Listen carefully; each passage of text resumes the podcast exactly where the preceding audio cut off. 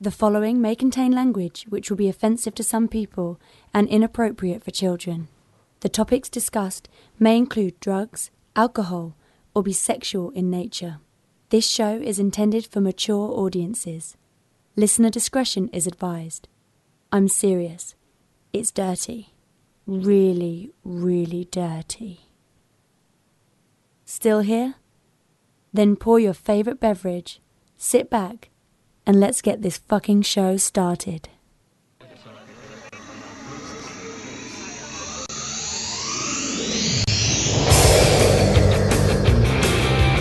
Pretty cool. I got the keys, so I just come in the only comic play music. Tony. Flash's name's Tony.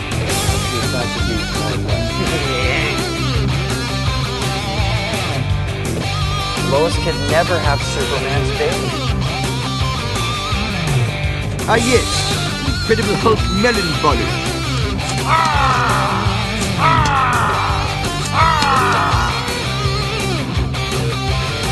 Hey, I tried to teach you how to handle comics in the sixth grade, but oh no, you wanted to play a Little League instead. Aquaman's a hero! See what Spider-Man number one looks like. Guarantee blows the load like a shot. Thank you, Trisha. We now return you to Robin Boy Wonder. The only way he could bang regular chicks is with a kryptonite condom. That would kill him. Fantastic Forum. Assemble. You listen to Fantastic Forum, All Games Radio's premier comic book show and your live daily show about comic books. We are the Fantastic Forum, coming to you live and direct from All Game Studio, Los Angeles. Hope you're having a wonderful morning, afternoon, evening, or night, as the case may be, depending on where you are in the world. And if you're not, you stick with us. We'll help you take it up a notch. You have the usual suspects in the building. On Skype, he is our intrepid senior reporter. He's next in line for the cowl. He is our resident Dark Knight detective. He's Oz. Feeling good today. Said my prayers to Saint Corona. Real Saint? Next, he's our riddle inside of an enigma trapped in Chinese finger cuffs. You don't know him. You love him anyway. He's our silent assassin, Jay. Hey, what's up? Next, he's the backbone, the pillar, the strength of Fantastic Forum, our nigh invulnerable brawler and resident strongman, Moses Magnum. What's up? They were given a shit for not being on the air this morning. Oh, were you not? On? Oh, oh, Morning off. no, I remember. I remember now. Uh, my name is Lawrence Young. They call me Larry Young. Welcome to Fantastic Forum. We got a great show for you today. Yeah, you'll see. You'll see. Uh, but before we get into it, we want to make sure that we thank Mr. Scott Rubin, All Games Radio, the All Games Radio Network, and of course, you all, the All Games community, for allowing us this time, equipment, opportunity, ability to talk about this medium that we love oh so much, which are comic books. Uh, and if you want to talk with us about comic books or anything comic book adjacent, here's how you can do it.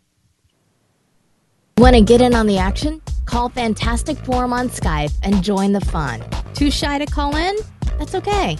You can join the Discord chat room available at allgames.com slash live. Join the party. You know you want to. I most assuredly do. So yeah, call in, please. Jump in on Skype.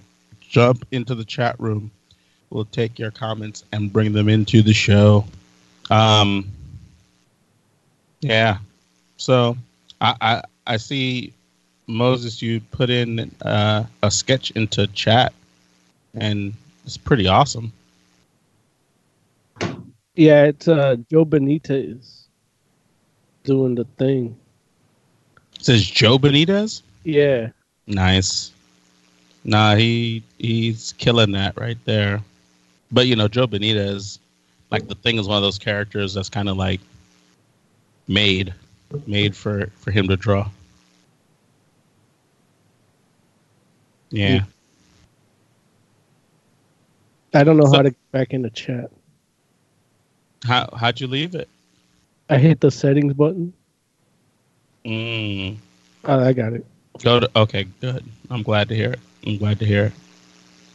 So, um, yeah. So they're giving us they were giving us mess for not being on this morning, huh? Yeah. Hey, I don't know what to tell you all, man. It's like five shows a week. Who who was giving us mess? Chat. Y- Name someone. I want names. It's Billy Billy OK. oh well, I can't wait to hear Billy's show today. Yeah, yeah. That's who it was. It was Billy OK. I like. I know that energy. He called us lazy. He called us lazy. Oh, 'cause I'm Mexican? Because we're mostly minorities. Yeah. It's like I couldn't do a show today, even if I wanted to. I had to work. Better not do that work shit tomorrow. Uh, I'm gonna try my best not to. Uh, I'll be here. I will tell you. Um, Friday, I have a call that might roll into the beginning of the show, but I don't know. So I would suggest one of you all host Friday, and then I'll jump in as soon as I can. So who are we talking to? Um, who who are we talking to? Yeah, you say you're gonna be on a call. It's gonna roll into the show, or what? I just Oh, want to prepare I'm, for just, who I'm gonna just talk my to. my management.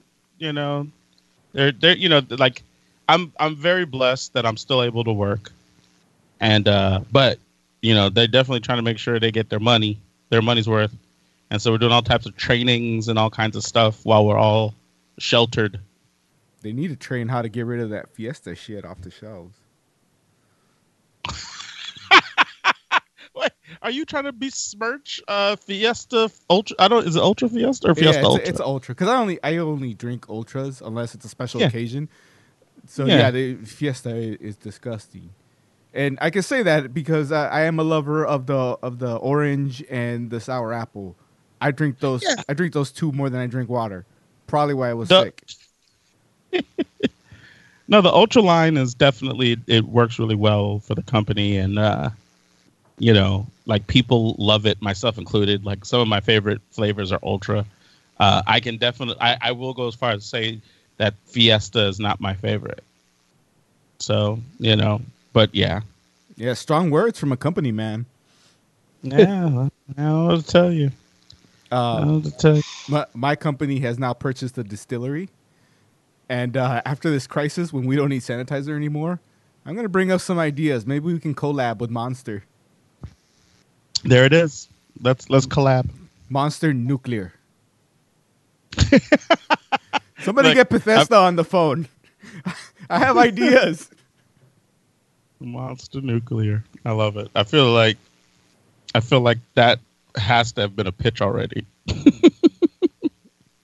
Oh, I bet. like, wait, hold know. on. I bet trademark 2020. There, we're covered. Yeah. Moses, what's going on with you, man?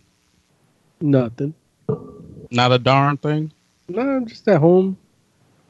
Catching up Yeah. on my gardening. That's good. I made a, a lattice for my tomatoes so they can grow upwards. Nice, nice. You got a nice yard for a garden. Yeah. Yeah. So, yeah, that's fair. But I'm glad that you're, you know, keeping yourself uh, occupied even when you're not doing Fantastic Forum. Yeah. It's And like, the stream is down. so nobody can- yeah, I did see that. Mm. I figured, hey, at some point it'll come back up, right? Yeah, these things work themselves out. Yeah, and we're still, and we're still recording, right? Oh yeah, no, it- we sound fine on our, on our end. Okay, well, hey, the show must go on. Jay, how about you, man? How you feeling? Okay, Um. um, Okay. Yes. that's fair. He went down too. You went down what? He went down also. It's tough to tell because he is No. the silent assassin. Got it. Like you'll ask him a question and then just die. That's what happens. I've seen it. I've seen it. So fair. So I guess uh sure let's let's get into it. What do you all want to talk about first? Well, you guys were fighting in in our pre-production over stuff. The stuff's fake news. Stuff is, you know. Well, you know, I I just had to I had to, you know, let Oz know the folly of his ways with, you know, everybody knows Oz's eyes aren't the best. Wait, wait, no, he was talking looking- about the article before that.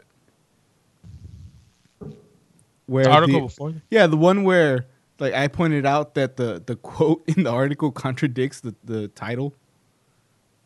The clickbait article. Oh. You're talking about uh the the article you were saying was clickbait. Yeah. You know, I don't know. I don't know if I think that that, that title is clickbaity. Because I feel where you're coming from. It was where you're like- misleading at, at at best. Say, well, read read the title, Oz. What's the title of the article? Motherfucker. Why you gotta embarrass me like that? Oh. I mean, if you want me to do it, I don't mind. Yeah, you yeah, that that's what I meant.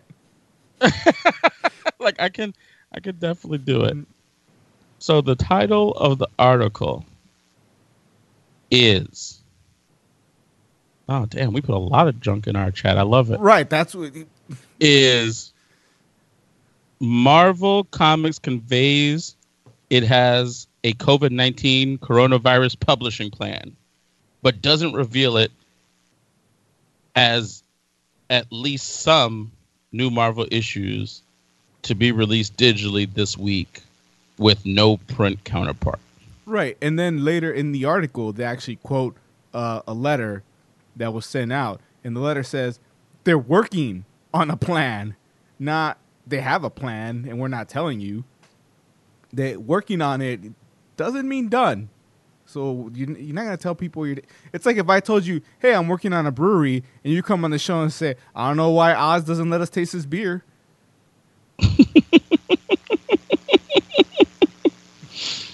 Uh, Right? That- so that- that's what they're doing. So it just felt really clickbaity to me.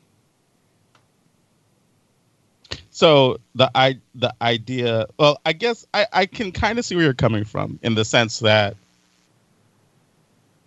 they're not it is it isn't them holding a plan and choosing not to tell us or yeah I, i'll give you that but then this is like but then they made like a press release to announce the press release then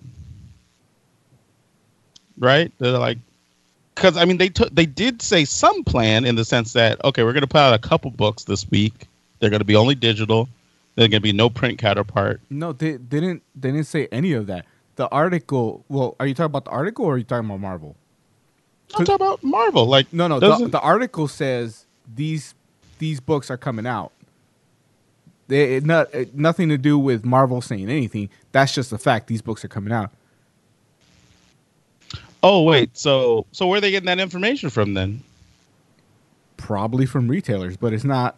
It's not information they got from Marvel. In this article, I don't know. If, I don't know where the information came from originally. Whether it's stuff that was shipped out, uh, vendors. I that where that source came from, I don't know, and I don't think it said in the article. I'd have to look at it again, but it wasn't. It wasn't part of the note that that was sent out that they were that they originally discussed. It, it's kind of like a, a a- that's after the quote, and it's kind of speculating as to what's happened. They're pointing out that uh, some books are coming out.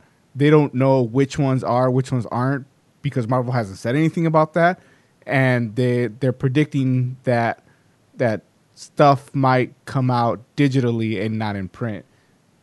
But uh, that that's the part of the article that really gets into speculation.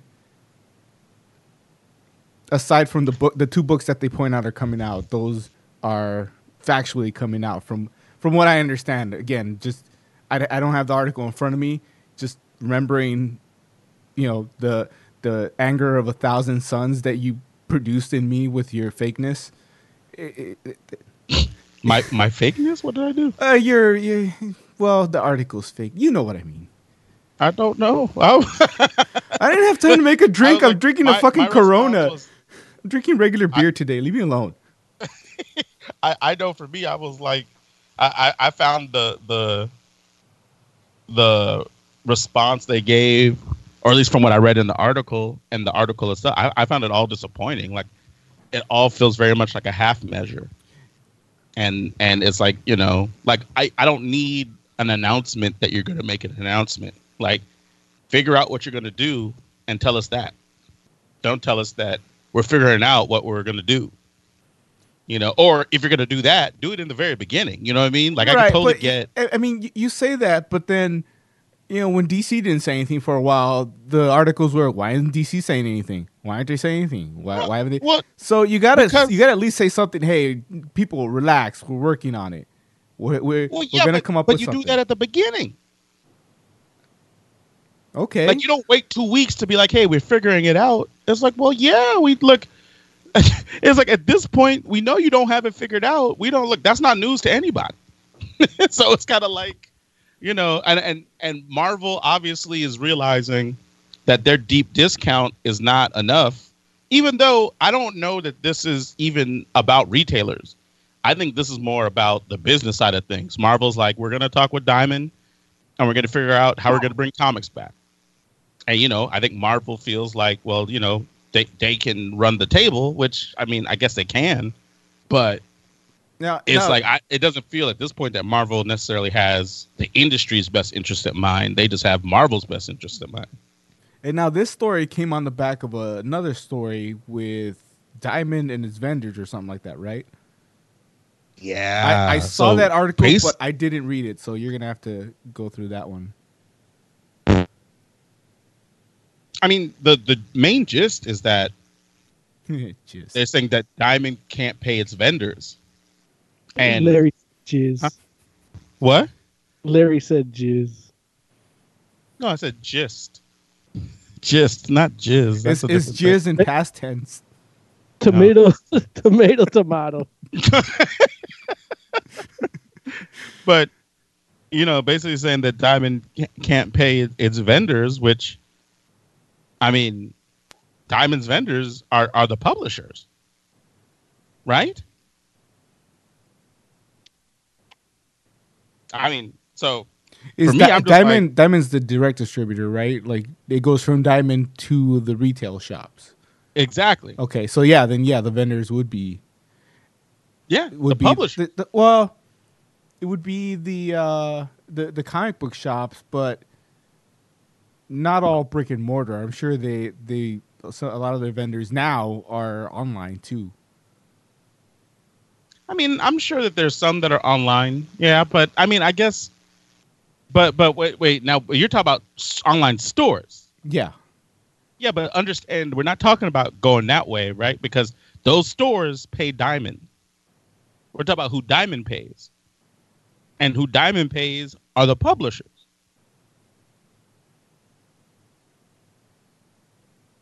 Which I think, at least at least as far as I know, you know, and you know, again, this is one of those things where this is my weak point in in comic book fandom, like the the ins and outs and intricacies of the business side of things is not my strong suit when it comes to comics. But as far as I knew, that's the way that's the way it, works. So that and which is part of the reason why I think like okay, Marvel's having these meetings with Diamond because that's who they probably you know owe the most money to, you know, and they're like hey man, like what are we gonna do? But that's the thing where I'm like, So you're saying Diamond can't pay Marvel and DC? yeah, exactly, Okay. exactly. Now, i i as far as that goes, I don't think. Well, it. l- let me start off by saying, obviously, it's all a big deal. But what I'm trying to say is, a company like a Marvel and DC, not as big of a deal as, let's say, Ahoy.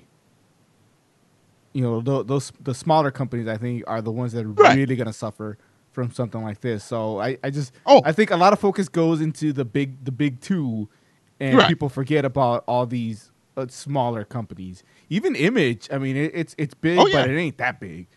No, no, listen.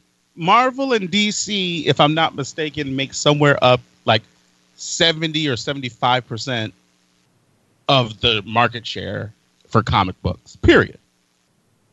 Those two companies, 70 to 75% of the market share. So, yeah, like obviously if something happened to those one of those two companies, it's a big deal or when one of those two companies decide to make a move, it's a it's a big deal generally. But you are right. Like that other 30% of the market is important. Not only is it important um, because, you know, 30% is significant, and of course, we're taking it all as a whole, but the fact is, a lot of those people are all in the same boat. And, uh, you know, I don't know if you got to see it, but I did put uh, a Twitter thread in in our production chat that spoke to that specifically, where you know, just talking about what it's like having your book at an independent publisher or a smaller smaller press publication, and knowing that hey, these some of these places are about to go out of business. And it's just like that sucks because obviously, like, you all know I love superhero comics and and you all know that like that's my jam. And of course like you know i'm a marvel guy so my favorite characters live there. But i fully appreciate and and 100% believe that the market like the industry needs independent publishers. Like everything can't be superhero comics. That's not comic books. And because of what's happening now we're going to get a lot less independent uh, uh, books in the future because I think some of these places are going to go under, which is really, really sad.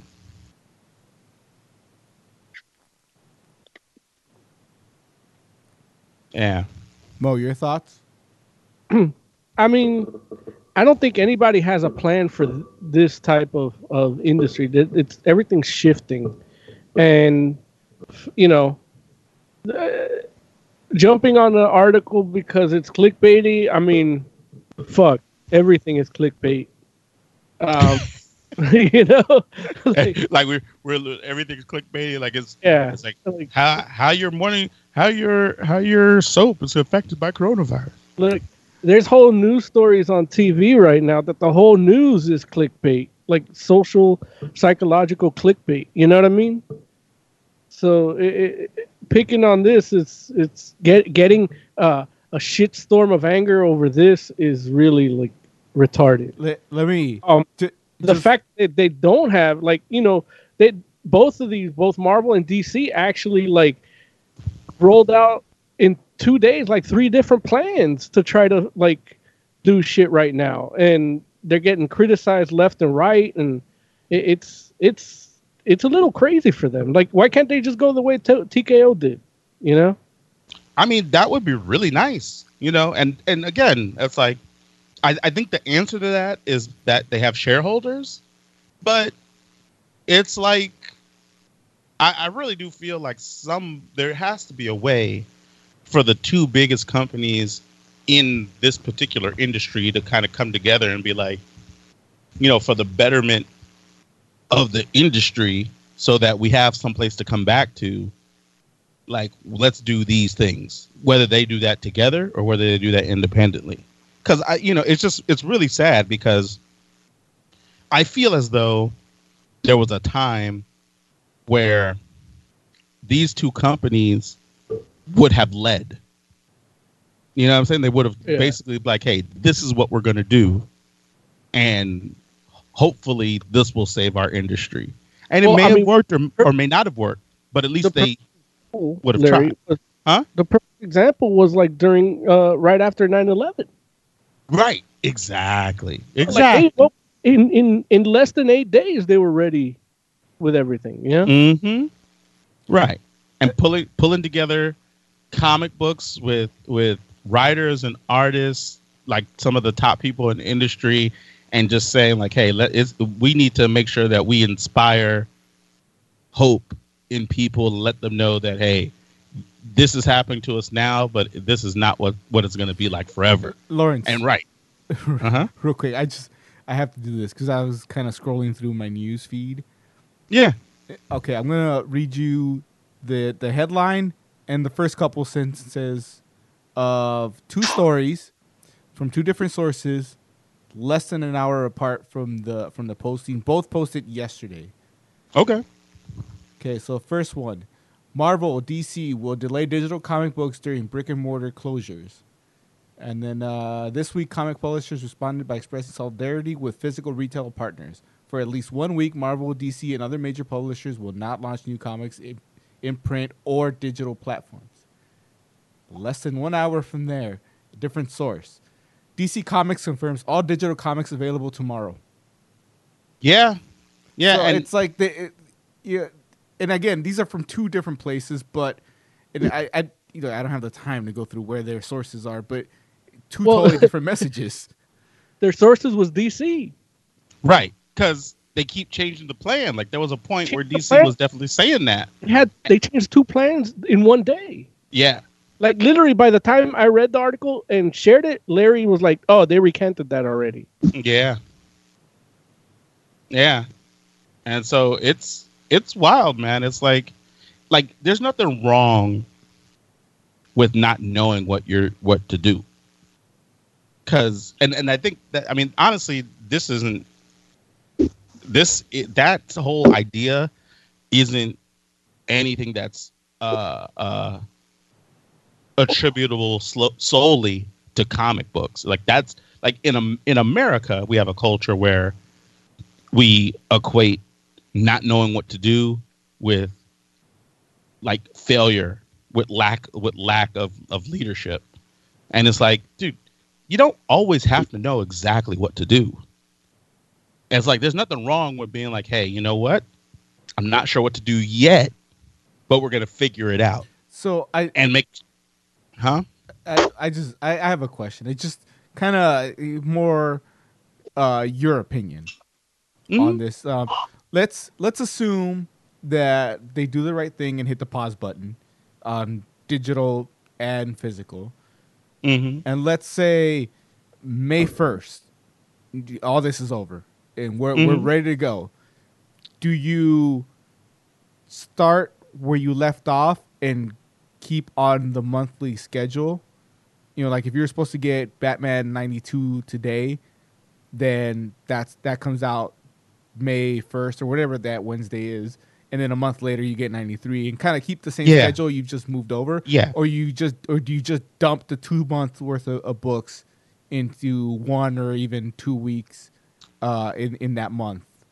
I I personally would say shift the schedule, and that way it's like yeah, you wherever you left off, that's what you put out that month, and you know it's like yeah, everything is, you know, basically behind by two three months, but it makes more sense to do it that way to me than to dump two or three months worth of books onto onto the into the market all at once. Like I don't feel like that would be good for anybody. Right, but we we know just because it makes the most sense doesn't mean that's what's happened.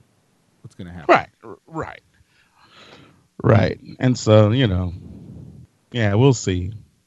But yeah, man. I mean, and and you're absolutely right to your previous point, Oz, where it's like you know, I definitely gave DC crap for not saying anything. But I think it's more so the idea that uh, it's not like you have to come out with answers right out the gate. It's the fact that you can't be completely silent. You're like you're a leader in the industry. And so, you know, in the same way that, you know, when Marvel messed around and I mean they took their time and I understand that, you know, they're a larger company, same way with DC, they're owned by corporations, but that like it, there should be at least enough flexibility in your leadership for somebody to come out and say, "Hey, we un- we understand how how vital this moment in time is or how volatile this moment in time is. We just want you all to know that we're figuring out what the best thing for us to do is to make sure that we keep this industry afloat. That's look, it's not that's not hard to say. You know what I'm saying? And if you you can totally say that if you're Marvel and DC and get away with it and people feel really reassured and like, "Oh man, we're figuring it out." But like it's like all of a sudden people don't remember what what leadership looks like. You know what I mean? All of a sudden people are like, "Oh, we don't know what we're supposed to do. Well, look, we all run around with our chicken like chickens with our heads cut off. It's crazy." Yeah, I, I do wish more people would just say, look, we don't know. We're looking into it. We'll we'll we'll when we get the data, we'll we'll come up with a solution. But right now, it's too early. We just don't we don't we don't know. We don't have all the info. Yeah. Right. And that's look, and and that's more than fair. Like you can't mess around. Like technically speaking, nobody knows how long the industry is going to shut down. So obviously, the plan that you're going to put into to place, like say, just you know, going back to your scenario just now, the plan that you would put into place if things are back up in May, versus them being back up in say July, those are probably two different plans, and that's okay, you know. And you can even mess around and say like, hey, this is the plan that we're going to implement if we can get things back going after these, you know, this two month shutdown. But if it goes longer than two months, we're going to have to reassess and, you know, figure this out. And, you know, I don't, it, it's just, it was just unfortunate because I feel like both Marvel and DC took too long. Marvel, Marvel definitely said, said something first, but the plan they came out with was like, it felt very, like, very, like I, like I said, half measure. It doesn't feel like the only like it felt like they were doing the least they could possibly do in order to show that they were somewhat concerned. Which at the time was like man that sucks. Because it's like man like you all are the industry leader. You like if if you're not going to mess around and do you know like kind of show other people that they need to be doing more then what's the incentive? Like why would Ahoy break their back to try to save the comic book industry if Marvel's not trying. But then you when you ju- like the other sin, of course, is just not saying anything at all, which is just like Jesus, man, like what has happened? So I I don't know. It's like I can't. It's very unfortunate the way this is all going down. I you know, but technically, I mean, the the comic book industry has imploded before, right? I mean, we we had a comic book crash and a lot of publishers went out of business. And uh you know we we came back or at least to a degree. Look it's so, it's so funny. I'm i'm sitting here talking. I feel like one of those guys that um talks about his sports team like he's on the team. You know we went to the championship that year.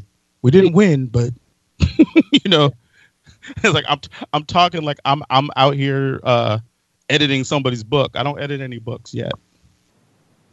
But still. Yeah, but there Yeah. there has been a crash in recovery. You said there has what? There- I mean, there has there like yeah, like you said, it has crashed and it has recovered, and you know those crashes were. Well, was the first one for because of the war? You know, the the war like World War Two um I don't it wasn't a crash for comics in World War II. That's just where they they were recycling them. And that's where um you get like the scarcity of those books. Right. It- You know? Well, then if it, I mean when it when comic the industry has crashed, it's really kind of a lack of interest, and that's not what we're seeing now. It's kind of extenuating circumstances. You know, it's Yeah. not that people that's don't want to buy these books, even though I mean, you know, sales numbers were going down, but that that's not what what's stabbing the industry right now. So it's something that I think is more recoverable because the people that were gonna buy comics are still gonna want want to buy those comics when they start coming out again. That's why I think uh, a pause button isn't such a bad thing. Eh, eh, you know, except for obviously how it's gonna hurt the shops that can't sustain being closed for too long. You know, Right. especially if if their landlords are demanding their the rent check. Right, right. Which you know, I mean, at this point, though, I, I mean, uh, at least in in our city, uh, or in in Los Angeles, I guess I should say, um, you know, the the or I'm sorry, uh, not only in Los Angeles, but I think through California, you know, they they put a moratorium on evictions. So, you know, at this point, I don't think anybody if, for like at least the next few months is not going to be able to be put out Yeah. but business wise Okay, or so that, that or includes uh, businesses. um, They're gonna be put out uh three months after everything's back to normal. because they have to do three times what they would normally do each month to kind of start at zero again. Right, right. No, no, absolutely. Like there's definitely like someone needs to like take that into account because you can't just mess around and be like, okay, well, you don't have to pay for three months, and then be like, okay, well that that's gonna come due now. Like you know, we gave you the three month grace period. Where's all your money? it's like, well, they I was act- closed, you know. They they're giving up to ten thousand dollar loans for small businesses and self employed and things like that. Um, as long as it goes towards you know keeping your employees paid and paying your your either mortgage or rent on the shop, and uh, it's a forgivable loan. You could pay it back in two. You have two years to pay it back. Uh, I think the in, the interest rate is something like point five percent or something. It's really low, as long as you don't lapse on it. You know, um, that if you lapse, that's where they fuck you.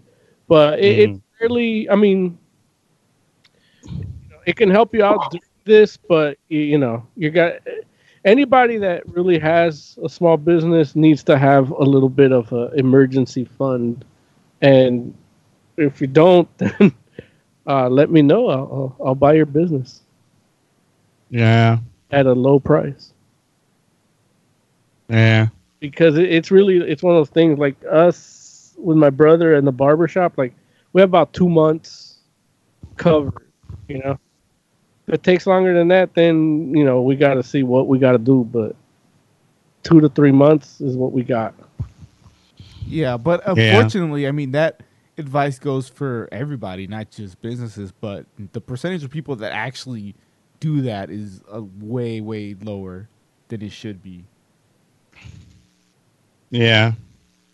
Yeah, they Yeah. say what the average the the average American couldn't uh couldn't handle a extra three hundred dollar cost, like an emergency three hundred dollar cost. Like, say you break your glasses or friggin' something happens to the transmission of your car. You know, you're just like just Uh, get stuck. no, i think to a certain it might be that but i think there's also i mean we're watching it now. Like there's a lot of shit we're spending money on that really didn't matter. True. and that's what kept us from that 300 uh, dollar emergency thing. But if you really like you know if you stop seeing the bullshit the materialism and all this shit that you used to do when you could leave the house like really i mean none of that shit ever mattered you're watching they they bullshit you into thinking it matters because it keeps feeding the machine the economic machine that is the us but really it's it, it none of it mattered Right. Right. Yeah, I've had a, a lot of discussions with people, you know, who talk about how they they they don't have any money, and I'm like, don't don't you get like Grubhub every day? Yeah. For, lu- for lunch at work, and then for dinner because you don't want to cook. You know, the, there's a there's delivery fees, and you tip. you tip before like you'll tip a place that you never had to tip before you'll tip because it's on the app Yeah. It, I, you, to be honest, when when I said all that, like I honestly didn't know the numbers because I I just assumed well, there's a delivery fee and you got to tip the driver. I just considered like ordering pizza. Lately, now that you know shit's closed and you have to go through like Grubhub and get delivery, I'm actually seeing the numbers. I'm like, wow, this is this is more than what I thought it it was. You know, the, Yeah, no, it's it's it could be expensive. It- It, it- could be expensive. it jumps up there and i don't like doing it the one or two days that that i that i've had to do it i can't imagine doing it every day yeah I, I remember once i got a place when when when i was alone at the shop at the beginning that's what i would have to do because i can't leave and it was like you know a place that had like a eight nine dollar burrito which is already a lot for a burrito ended up being after everything like seventeen dollars for a burrito. You know?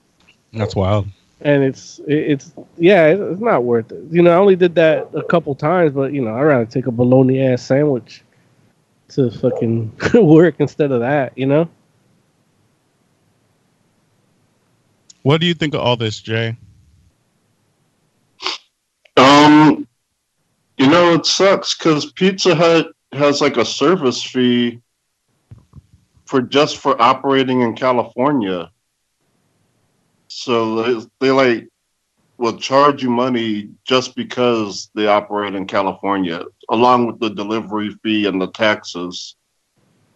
Like even when you pick it up yourself, like they don't do the delivery fee, but they still have a service fee. Like it's ridiculous. That's wild. I mean, if it's one of those things, like if it's built into the price, I don't see it. I don't give a fuck. You know, I'll just choose to go or not go. But when they don't build it into the price, then it's a, it's a whole other problem. Like it's itemized like that. Like no, nah, just you know, it's like when they include the tip in the in the receipt in the total, and it's like, and then they give you the option to add additional. I'm like, well, I'm not gonna add additional. Like, I pray you probably got would have gotten more if you hadn't already added it on. But I yeah. just, just it's a weird psychological thing. Yeah. And they need to figure it out. I know Postmates did a thing where they're like, well, if you pay 10 bucks a month, you don't pay any delivery fee. But your delivery fee is the least of your right. of that thing cuz you got two tips. You got you tip the guy the fry cook or whatever that puts the shit in your bag and then you got to tip the guy that drives on top of what he gets, which that's fine. I don't mind the driver. But it's just the restaurant like that restaurant doesn't even have a tip jar like when you go eat there, you know? Yeah. I mean, realistically, in a perfect world, we would get away from tipping altogether, and just Uh, pay just just pay people like a, a living wage. Yeah, but we didn't do that. That's why we're having the problem we're having right now. Right. Yeah, you're right. Like, you know, like it, it's you know a basketball player gets three hundred million a year, but a doctor gets like one percent of what the allocated national healthcare money is. You know. Well, I mean, I, I, I, I understand what you're saying. Yeah. What are you say, Jay? A lot of companies during this pandemic are giving out like free delivery. So that's uh, good of them. Yeah, but it could be a death sentence now. I'll tell you what, this contactless delivery, man. I don't know where the fuck that's been all my life, but I love it. Just How's hit- that shit work? They they leave it at my doorstep, ring the doorbell, and get the fuck out of out of my porch. They get off my property, and then I just take it out. I just you know, like like FedEx basically. Why why do you dislike interacting with the the person that brings you the food so much? Because they're dirty and diseased. Oh, I mean, but it sounds like you didn't like it before coronavirus. No, because it, I I didn't. Because okay, so that's what I'm trying to figure out. Is like what what was the big deal about it before they could potentially, you know, infect you with something? it, it's just I don't know. It, it's just awkward. Like, and then I get you know I tip them cash. It, it's just I don't know. It, it's uncomfortable. I don't I don't like people. But now Mm-hmm. Okay, no, now I mean, I, I, I a lot of people feel the way you do, but I just, I just wonder what the deal is. Like, I know, like the, and I understand. Obviously, I know, like, I'm kind of hyper social, so I understand Right, and you that know, about myself. You open the door and they start looking in your house, and it's like, the fuck, eyes up here. You, but now eh, eh, on the app, look, I put the tip, boom, right there in the app. Everything's paid for. They just leave my food and get the fuck out and grab my shit and I eat. I don't need to be judged by you on what I ordered. don't, don't- don't look at my gut and look at my order and be like, "Yep, I get it." Cat, cats are like, "Where's the party?" The... it's like, oh, here, like, here, here's your family. I, I you must have had people over. I don't see anyone. I don't hear anything. here's your family, man. Family meal, big family, huh? No, it's just me. Get the fuck out.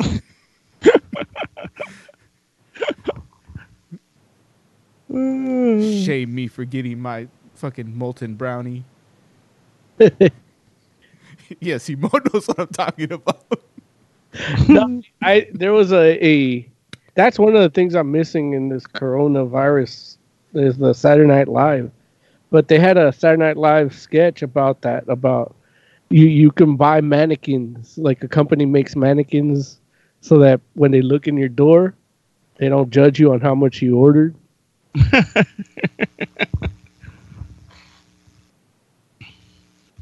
yeah.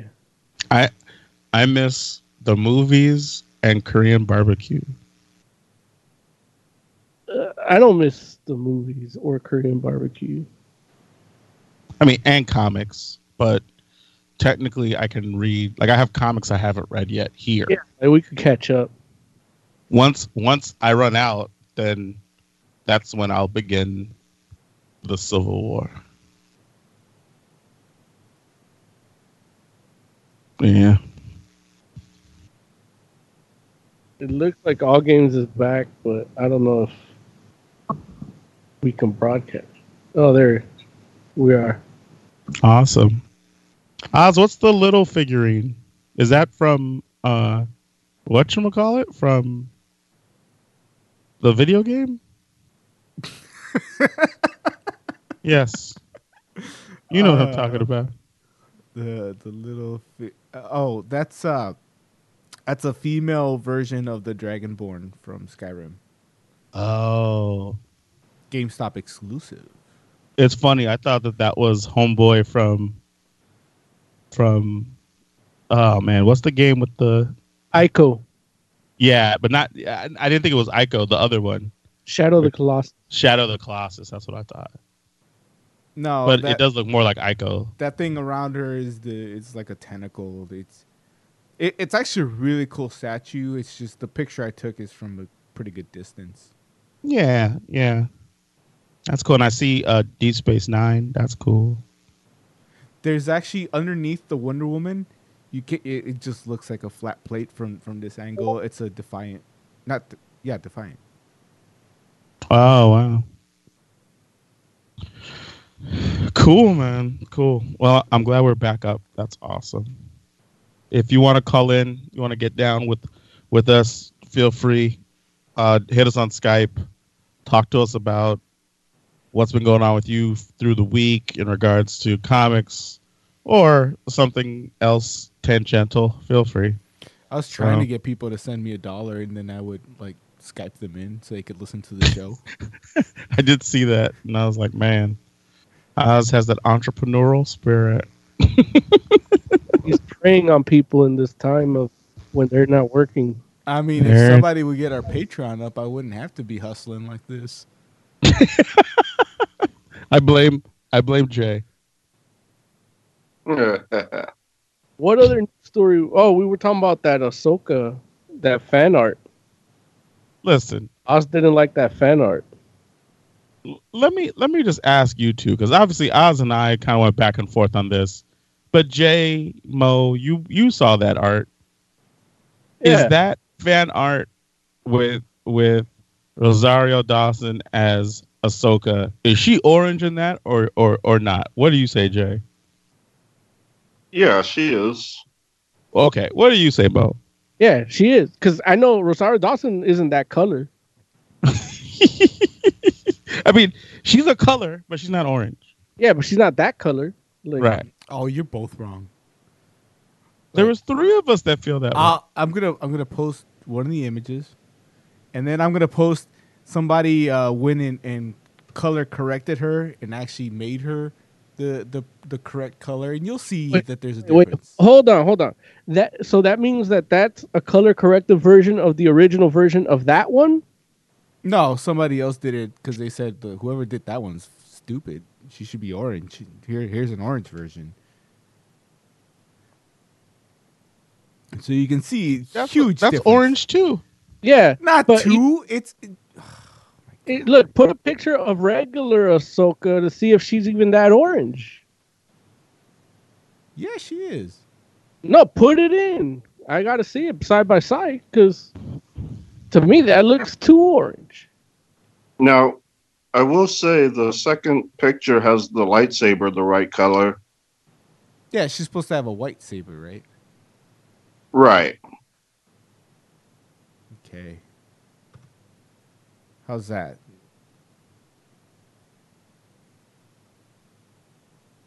Yeah, I guess. I mean, let's see. Put that the one that Larry put in there.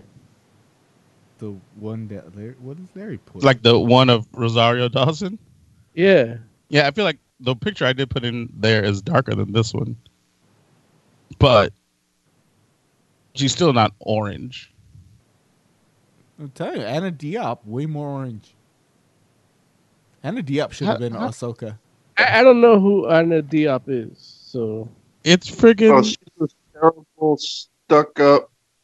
She's awful. You don't know who she is. What, wait a minute. What you? Do, how do you not? You don't know her, Joe? Joe Pretty knows sure I do.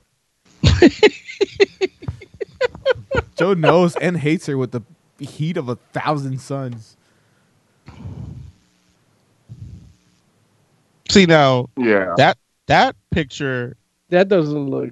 she like- doesn't look like she's That- colored orange there. That I'm telling like, that's that, not. that that's not the one that Larry showed us. that last picture. It, I'm telling you, it's gonna be. That's what you're gonna get. Nah, Yeah, I'll put a picture of the real.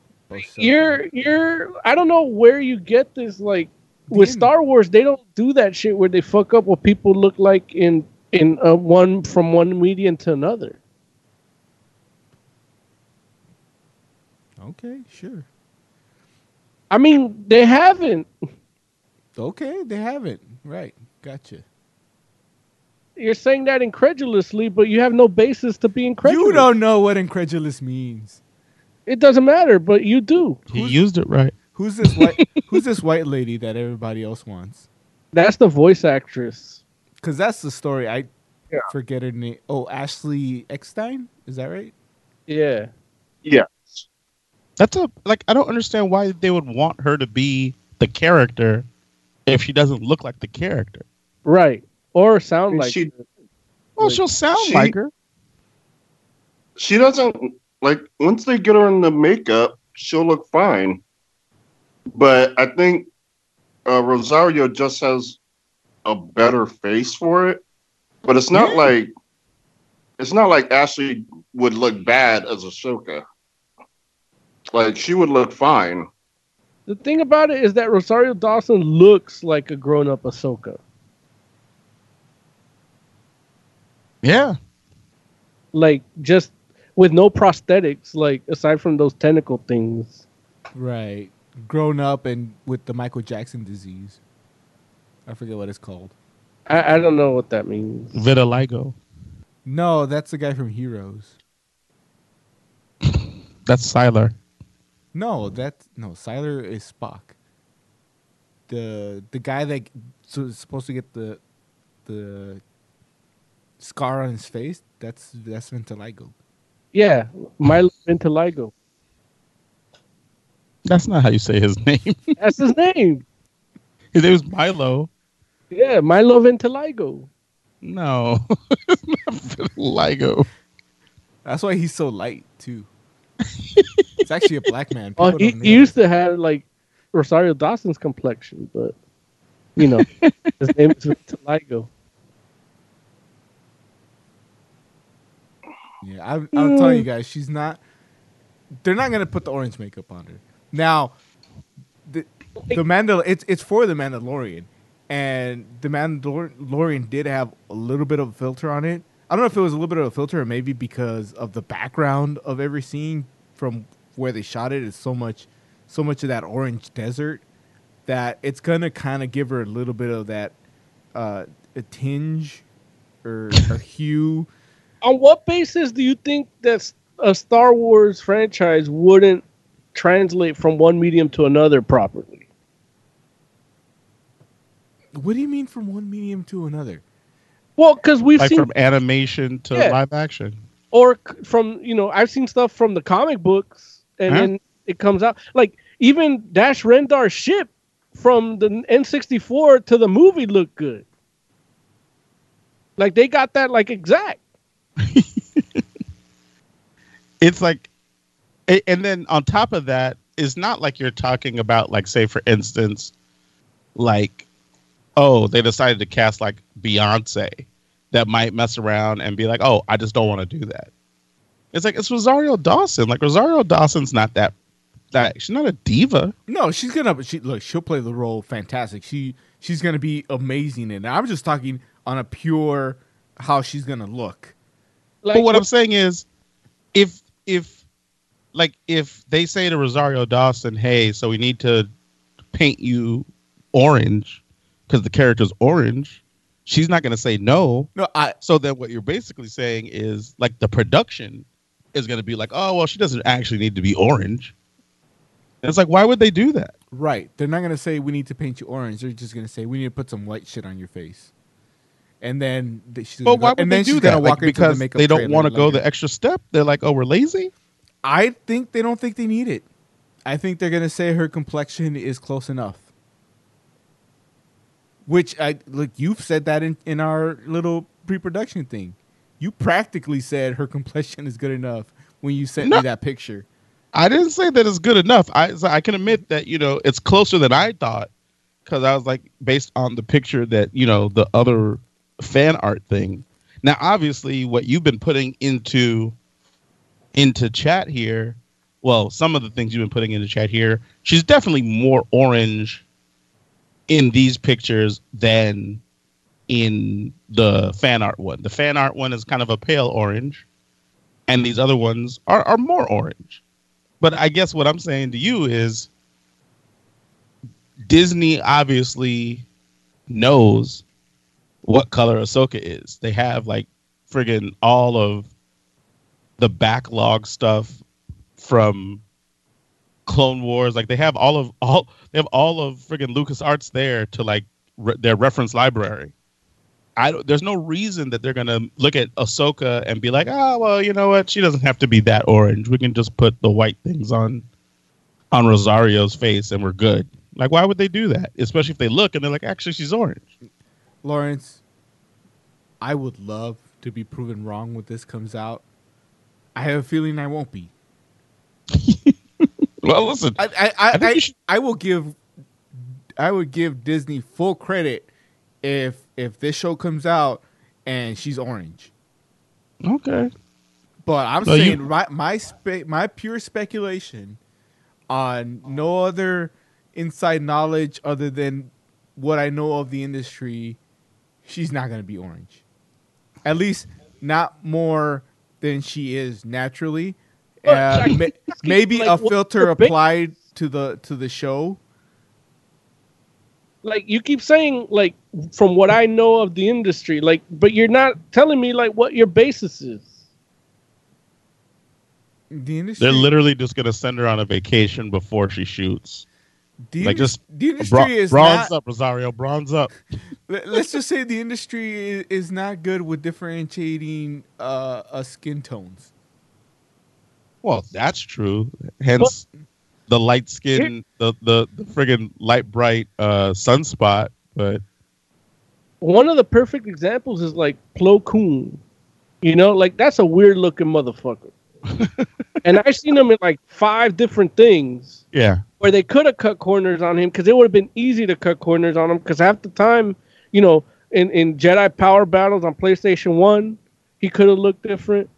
Uh, in episode one, he looked a certain way. In the comics, he looked a certain way. And then in the cartoons, he looked the same. Like he was consistent across the board.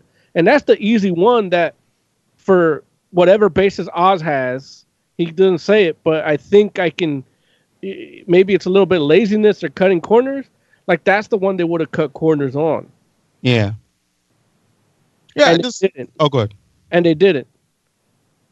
Yeah, I, I, I agree with you. Like, I feel like it's just like the opposite of what usually happens with Star Wars. And don't get me wrong, it's not it's not like we've come out of the greatest era of, of Star Wars movies uh, per se. Even though, I mean, but I guess the thing is, maybe we would feel we would be more inclined to agree with you if we were talking about you know something from from the studios I like mean, right, well, like, a, a movie, but we're, but we're talking about the Mandalorian. I mean, as long as the mouse has his fingers up your ass, then yeah, I understand. You're not gonna agree with me. I mean, if you would give me some some basis, some examples, some you know, just what Oz thinks, and therefore It's it's look, it's that's just what, my. that's what's true. It's how I, Until he I sees how I it, predict and then he can deny that it's not that it's still untrue. how I predict the future. It's just that you can't explain. Look, nobody asked Nostradamus tell us how you fucking saw all this shit. yeah, they did. That's why he died. There it is. That seems like the only answer. We gotta kill thi- Oz. This is this is one of the few times I hope I'm wrong. I hope you guys are right, and I hope that I'm wrong. Statistically, that's not the case, Well, and that's When you're statistics. wrong- Statis- when you're wrong, you statistics owe- are, are are math, and math is the universal language. math. Yeah, What's math have to do with it? I just explained it to you. I mean, Show your fucking work. like, He's like, asking for if you explained it, if you don't understand, then that's on you. Fair. what else are we talking about? Uh, let's see. By the way, do we know when season two is supposed to come out? No, I don't obviously they they're not gave even us shooting a yet, date. After the Corona get in, I think they'll start shooting shooting it after the Corona getting so. Then it what with all the effects that show has, it's gonna be a Yeah. while. their effects are a little easier. Oh, Larry, you put that thing about Alex de Campi talking about the comic industry, how it's falling. Yeah. Hope you talk about that.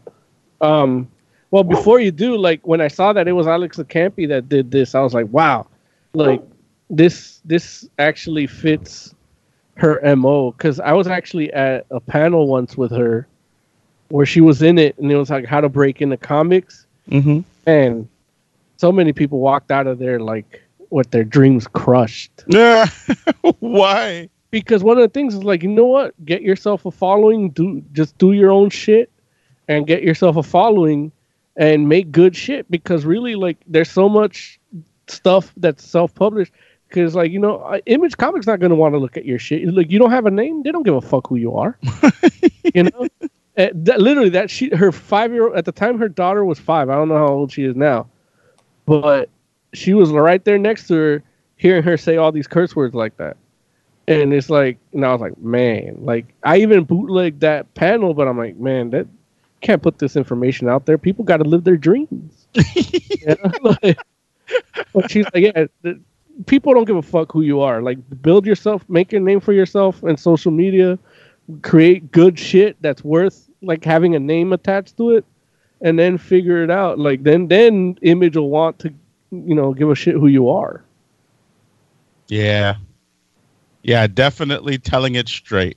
she's very outspoken and she don't give a fuck. Like that that's why i'm actually more of a fan of her on social media than her than their actual work. Yeah. The the the thread basically started off like this. Comics writers and artists who are now terrified their creator owned series will never come out. Come over here and sit next to your bad auntie alex and let's talk contingency plans. Bring the vodka. And then it says number one don't hunker down and assume it's all going to be okay. It's not. That that's how it starts and i was just like man Well, like that- but that's a good place i read through this entire thread and i was like this is this feels very real Now, in I, I didn't read. I couldn't read past number one for some reason when I clicked on the link. So you're gonna have to, Uh-huh. you're gonna have to go through that. But uh, I did like number one because you gotta uh, you gotta prepare for the worst. You gotta assume the worst. Right.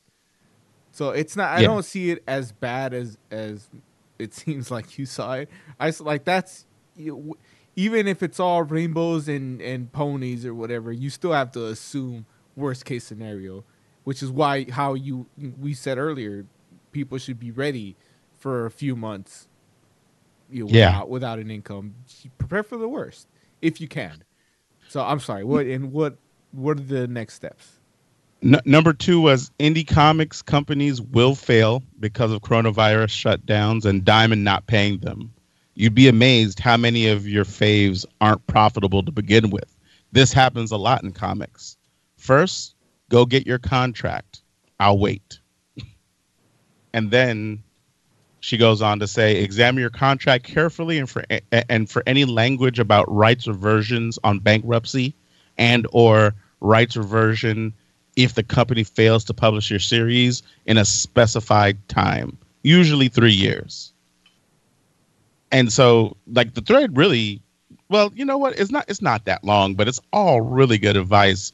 It says uh in reality these clauses are tricky for the creators to enforce. Uh, they chuck it on Comixology, boom, published. But their existence does open a starting point to negotiate to get your book back. Disclaimer I am not a lawyer. but then goes on to say uh, talk to your editor as soon as possible about the future of your book. Be polite. They may not know what's going on yet either. But in this, as in invoice payment, the polite, persistent, squeaky wheel gets dealt with slash sorted out first. And and I think that's a real important point too. Like I feel I feel like so many people don't realize how how much easier it is to get what you want when you treat people well. Because especially when things go bad, a lot of people fly off the handle for whatever reason, and just start treating people terribly. You Well- know, and and half the time, the person you're talking to or yelling at isn't the person that deserves that kind of ire. and especially in cases like right now, it's kind of like they're in in some way or another they're kind of in the same boat. Mm-hmm. They kind of empathize a little more, and um, I don't know, like you know, I had to deal with my internet provider for the shop today, and I'm like, "Yeah, I'm gonna have to cut it, or what? Or what can we do? You know, like I just went with Mhm. like, what are my options? And you know, they gave me a good option, and she like explained to me like I was five years old, which I appreciate because she's actually just trying to do the best, uh, make sure I understand what it what the plan is as best as I can, you know. Um, but yeah, and, and yeah, no, I, she she's got a good point here, and and it's something that they they gotta look into. But you know, more or less, we're all fucked. Right. And and that's what basically the next thing says too, where it's like number six is mostly what companies are doing right now is shitting themselves about cash flow. So you can help them reduce future liabilities and safeguard your book by making an offer like if we're not pencils up in three months, how about our rights come back? You know, and that's the quote. If we're not pencils up in three months, how about our rights come back? And after that, she says, get it in writing. Uh, seven is is the question. But Alex, the whole point was I wanted my book published by a cool publisher. Uh, or I guess that's not a question. I guess that's a statement. It's like, well, you're cool, and you can be a publisher. Kickstarter and Webtoons are both good, viable methods to get books out. Comixology submit. I've never heard anyone get decent numbers out of it. And, you know, she just goes on to talk about, hey, my publisher said no. They sunk money into my book. They won't give rights back unless I pay them. Well, if you have a few, well, you have a few choices here. First, how far along is your book? If it's one issue done and the second started, to be honest, they probably haven't cut the first checks to your artist yet. If it's a small amount and you can afford it, pay it now and get your book back. If it's a lot of money, expensive art team, five issues in the can, it becomes a waiting game. As publisher cash flow gets worse, they may well take 25 cents on the dollar for that book's debts. Okay. And you know, that's I mean, that's really wild like how, you know, she but she puts it really plain there where it's like it's like anything else. Like, you know, people are going to be strapped for cash and they're like, well, wha- whatever I can get, they might take. Well, that even though the idea, which I, I know that that must be rough, especially as an artist, where you're like, man, I put my heart and soul into this thing, and I don't even own it. You know? Uh, Yeah. You just you just hit my first problem with this article. What's that? Uh, the part where she says, "Well, you're cool." Now that's making a lot of assumptions.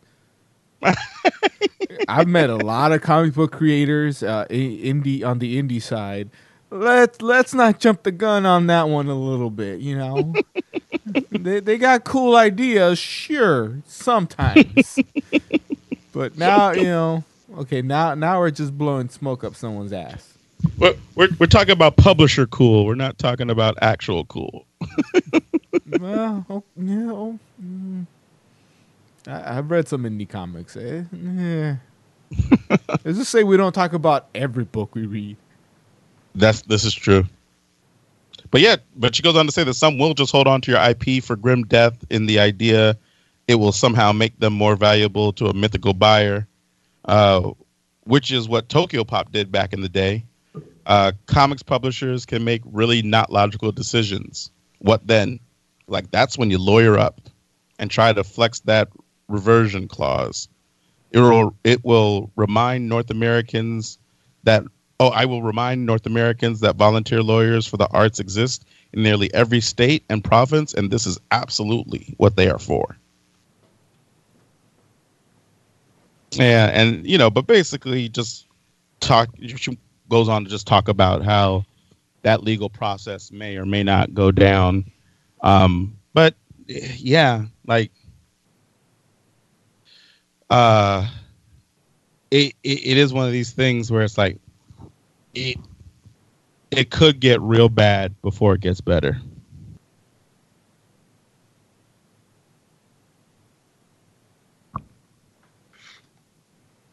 So, yeah.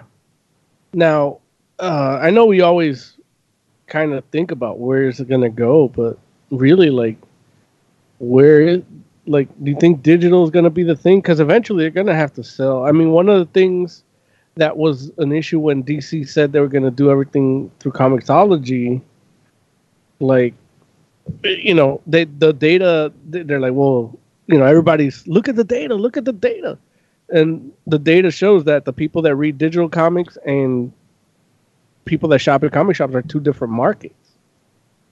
Yeah. And that's where they're like, whoa, man, you know? Mm-hmm. But yeah, so uh, what do you think, Larry? Like, what do you think could be the way to go for moving forward? Like, or what's gonna what's gonna survive this? I mean, I will say that, you know, I, I don't personally feel as though um,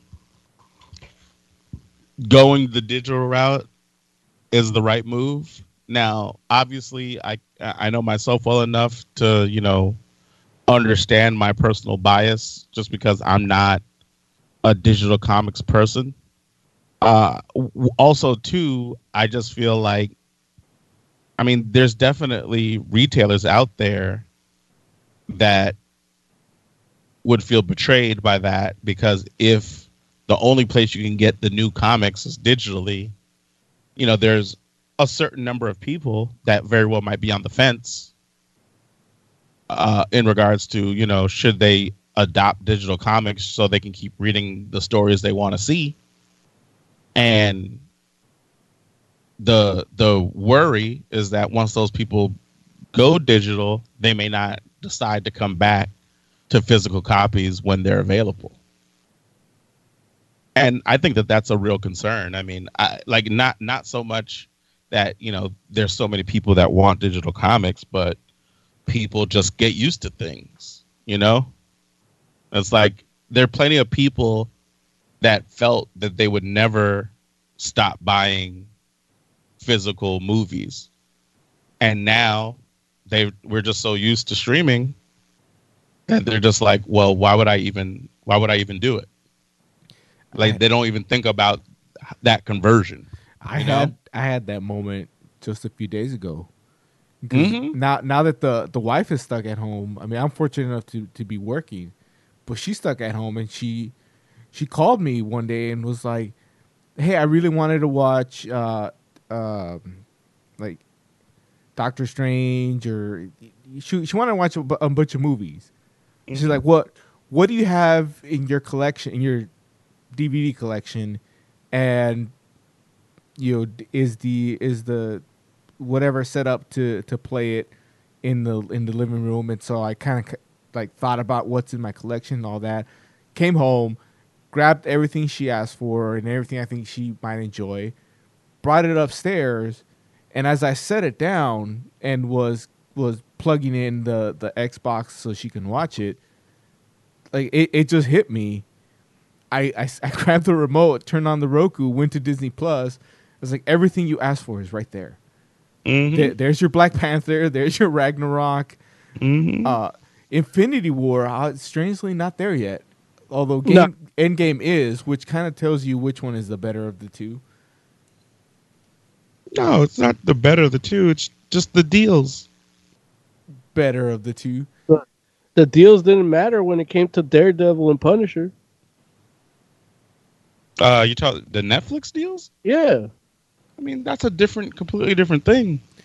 The point is, we, we had that moment where I realized a, a large portion of my physical media is obsolete because it's all on Disney Plus now. Yeah. Yeah. And so that could very much happen to comic book collectors, which is already, you know, only so big of a market as is. So it's just kind of like, you know, like it, it, it kind of is one of those things where I think retailers across the board would, would be very unhappy with that, with that move.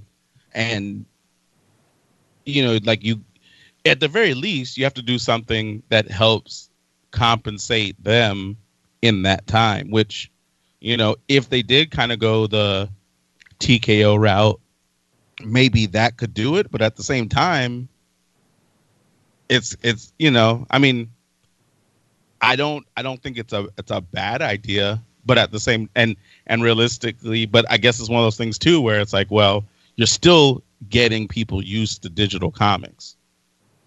And if you don't ever, if they don't revert back, it's not like you're going to share those profits in perpetuity. You're just going to do it for the time.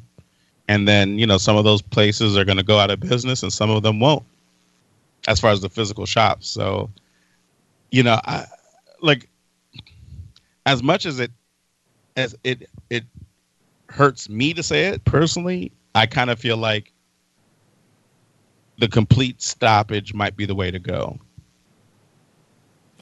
Joe, You you are know. you're a digital guy. Uh, What do you think? Um,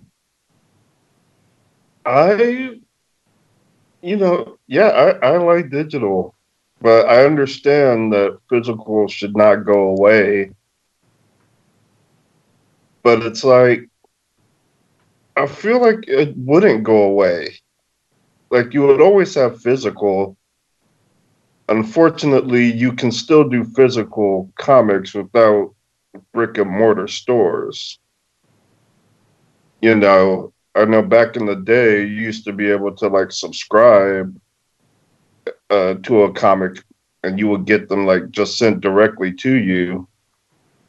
And um, I mean, that's got to be easier for the publishers.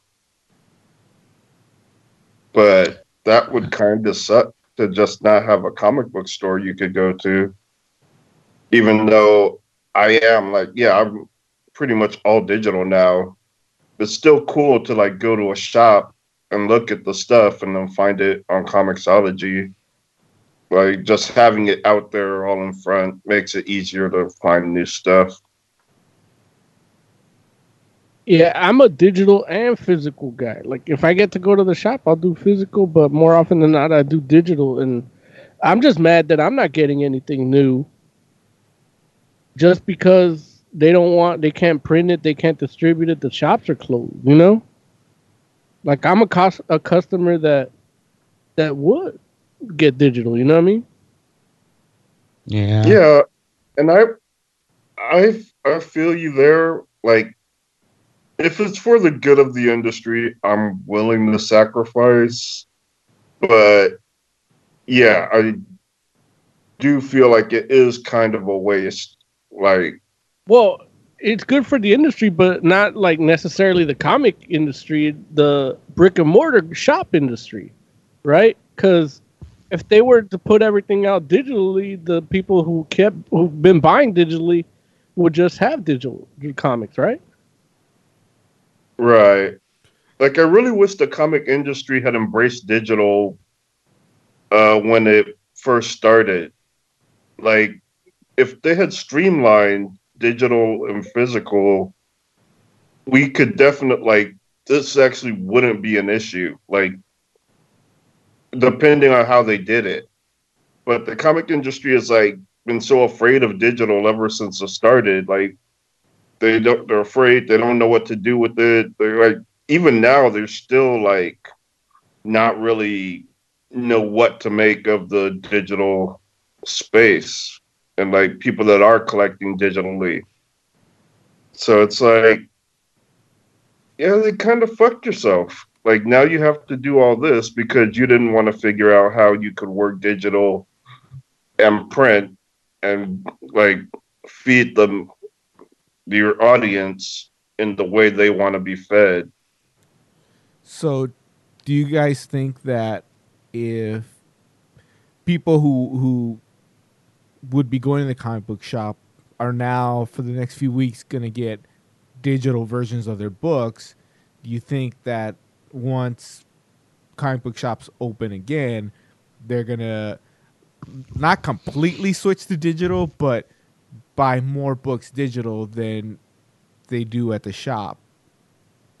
Uh, I don't know about that because I think that's an individual case by case basis. I think everybody's yeah. different about how they how they consume their comics. Um, but music is a perfect example. Like I know every time like I buy I buy stuff on Bandcamp. You know, that's a more indie music, indie artists. And yeah, Bandcamp is awesome.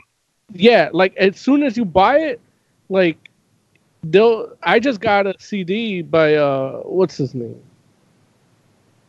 Uh, I can't find it. But one of the things I talked about a couple heavy metal minutes ago, um, I bought it, and you know I bought the physical one, and it automatically comes with the streaming, like on Bandcamp. Like it's automatically added to my library there. So I, even though I bought the physical, I have that, and I can I can listen to it whenever I want. I haven't even opened the I haven't even opened the, the CD. You know, um, if I buy pre-order stuff on Amazon, it gets added to my Amazon Music. You know, um, almost anywhere, any marketplace now where you buy music physically online, you get a digital counterpart. And I, I felt that if comics would have kind of programmed their their market to embrace both, they could have easily shifted over. But but right. but there's been a digital copy in every like Marvel comic for years now. But that's not hundred percent true, because it used to be the issue that you bought. Then they just did one all around, like th- th- we're giving you this one digitally. Uh, uh, that month every every book had the same one and it was something else like something they're either trying to spotlight that month or, or something you know? It didn't become oh, like a, a, a regular thing. Say that again joe? So also where were they redeemable? You you i i think you literally pull the tab of whatever the book is and you go to like I guess maybe Marvel.com or maybe Comixology. I'm I'm not sure because I don't use them.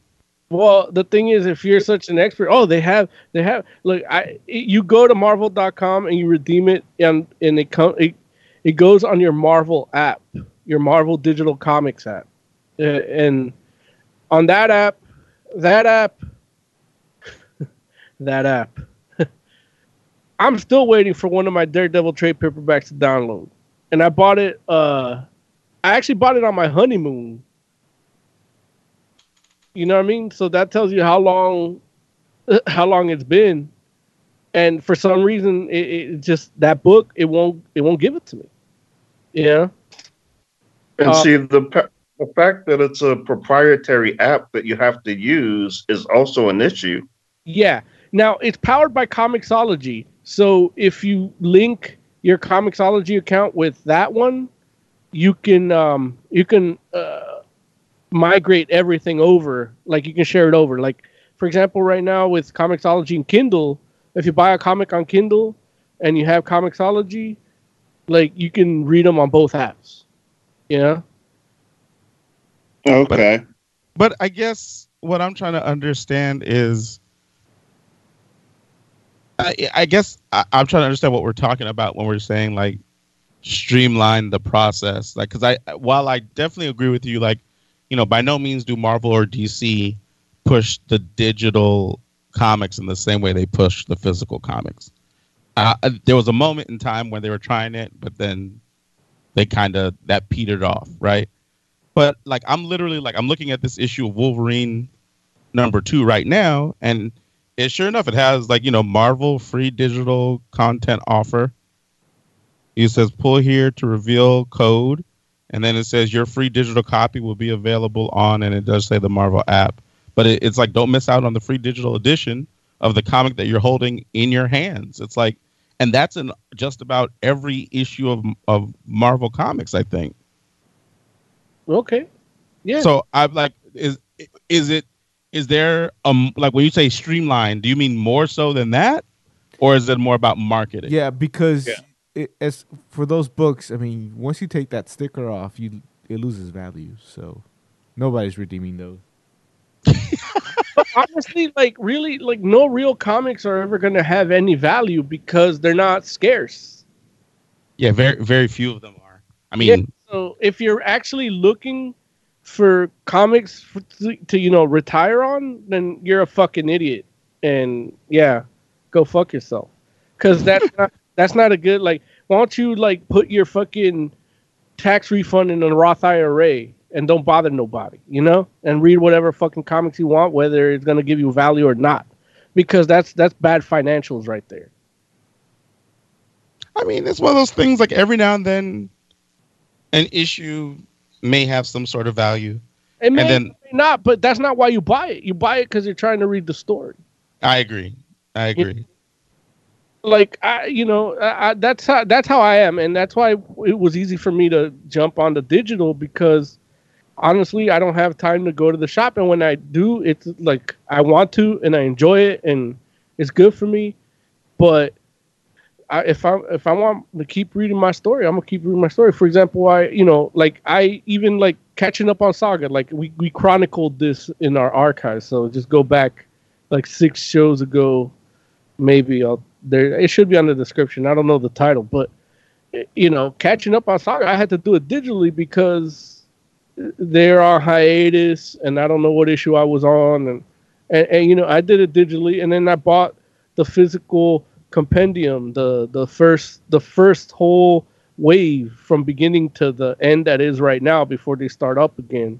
Um, and now I just realized this COVID nineteen done fucked up my chance of getting more Saga anytime soon too. Yeah.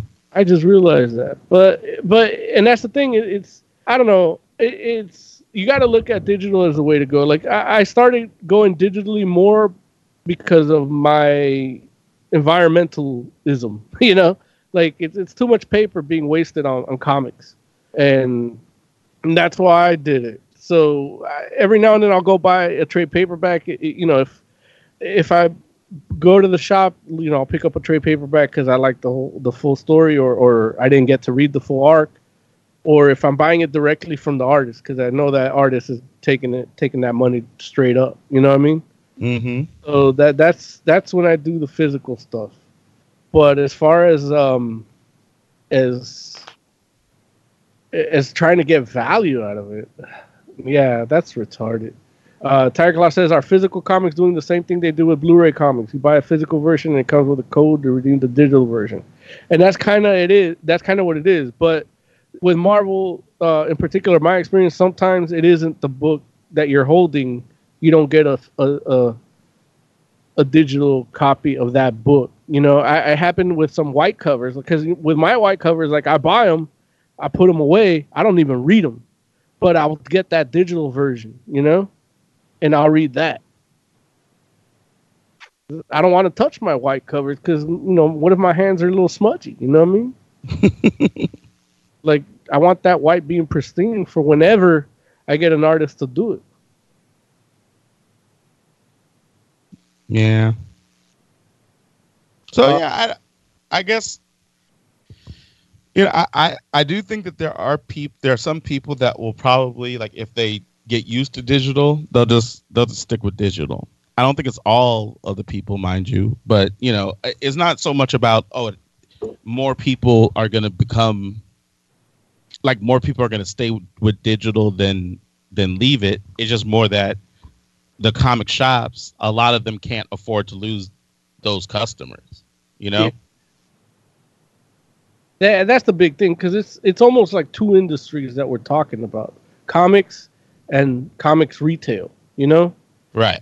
um, and, and that that's where the the there lies the issue because it, it's it's going to be a lot more dire for comics retail than it is going to be for comics creatively. You know, Yeah. Like games. I know, like now I'm I'm thinking of just going all digital with games. Really? Are you really? Yeah, I, I just don't see the well I- for Xbox. Period. Like I have Game Pass, so I don't feel like I don't even really get to finish games. So there's no real need for me to to keep buying physical games. You know. Mm-hmm. So yeah, and then for my gaming fix, I'll just get on on Game Pass and just, I just keep downloading stuff, play a, 20 minutes of it, an hour of it, two hours of it, and then just get something else. You know. I'm starting to get annoyed when I have to get up and switch a disc. That's the you know it's interesting because like I know that I personally like you know I I, I like buying physical games. Uh, however, like there are some games that I'm like like you know I play a lot of Splatoon 2 and I was sitting here thinking to myself like maybe I should just buy Splatoon 2 digitally just so like I don't ever have to worry about switching out that particular Yeah. cartridge Yeah. just because like I I've been in that position before where I'm like, oh man, I just want to just want to play that right now, and you know I switched it because it's not like it's a lot of physical work or anything, but I I had for because I'm so used to it being the cartridge that's in my Switch that when I went to go put it on, it was like put the cartridge in. And I was like, oh, why isn't the cartridge? and it was because I had switched it out for Marvel Ultimate Alliance three. that's why. All those. And that's the th- what. That's another thing. What's another thing, Jay? Oh, Okay. um, Silent you assassin. know, like, can you hear me? Yeah, we can hear you. Hello. Yep, we can hear you, Jay. Can you not hear us? Yeah, I hear you. Oh, okay. Yeah, Go another thing is like stores like GameStop are like selling digital copies now, but you don't see like comic like brick and mortar comic stores doing that. Selling digital copies. Yeah, I mean, I, I think there, I think there are some stores that will do it, but I don't think that that's a store's issue. Like, I think that that's a, a digital comics platform thing. Like, they don't want to sell it in stores because I, I feel like Yeah. there's. Say again. yeah. I don't know. That will make it a lot more streamlined. But why would you go to the store to get a digital code for a comic? I mean, Best Buy does it for games. Because yeah, like GameStop does it for games. Like, why would you go to GameStop and buy a digital code for a game? I because I you want to go to the store. You want to go to the store, see what they got, see what's new, look through the, the new releases and all the shit that you might have not gotten before. It's like it's a good place to go and look just to see what's out there. I, I will tell you why I would go to Best Buy to get a digital code because they make little tiny cases for the games. Exactly. I was just and that's bring that awesome. yeah, I was gonna bring that up. Like I saw, I got Gears of War Five for Christmas, and I got the physical, and then I went to game uh, to Best Buy to gra- grab something else, and I saw the little case. I'm like, I think I'm going all digital because at least you know, if, you know, part of my you know nerdism is the collecting thing. Oh, yeah. those little cases, and then they take up even less space. Oh yeah, Just No, no, them lined up in my shelf looks tight. right. And don't get me wrong, it's like okay, I get it. Like They could make a little long box for comics with their codes. each card will have just the each card will have just the cover, you know, and Oh, they have white cover cards, so you could get a tiny little sketch cover. mm, my god, I'm, I just saved the industry. right? Put He's like on headline. That's You're the title of the show. I just saved the industry. you you're welcome, comics. no, but I guess I, see that's the thing where I do think like the the small like collectible uh video game boxes are a really great idea and it's awesome because it does like scratch that itch still and still takes up a lot less space. But i know for me personally like you know and and again uh, i know that i'm like ridiculously old school gamer here but i i love um instruction manuals and i understand that they're not coming back and that's why you can make little tiny boxes like that but for me i'm kind of like oh well What I if mean, it came with a little tiny instruction manual too? Uh, dude, that'd be amazing. The sad fact of the matter is, I think a tiny instruction manual probably would cost more to print than a regular size one. it would it would totally make those little boxes And more expensive than the regular size boxes. They still have to kill the, the same amount of trees. Uh, Yeah. You guys gonna get Final Fantasy VII remake digitally or physical? Because I've already pre-ordered. Like I paid for it digital, and I think GameStop will like I can drive by it and they'll throw it at me and I have to catch it. but if eh, I'm str- I'm seriously considering just switching it to digital. Well, uh, I don't know if you guys remember, but on the air, I accidentally bought that three hundred and fifty dollar version. um, So you have But- to get it physical because you get that statue, well, right? Well, uh, what you didn't have the the fortitude to do, I did because Amazon's not shipping anything to me anymore till after like April twentieth or something, and uh, unless it's like essential shit, so I just canceled it because if I'm not gonna get a day the day that it's coming out, like what's the fucking point, you know? So then, are you gonna It- get we're it actually- digitally? put ahead, out a news story.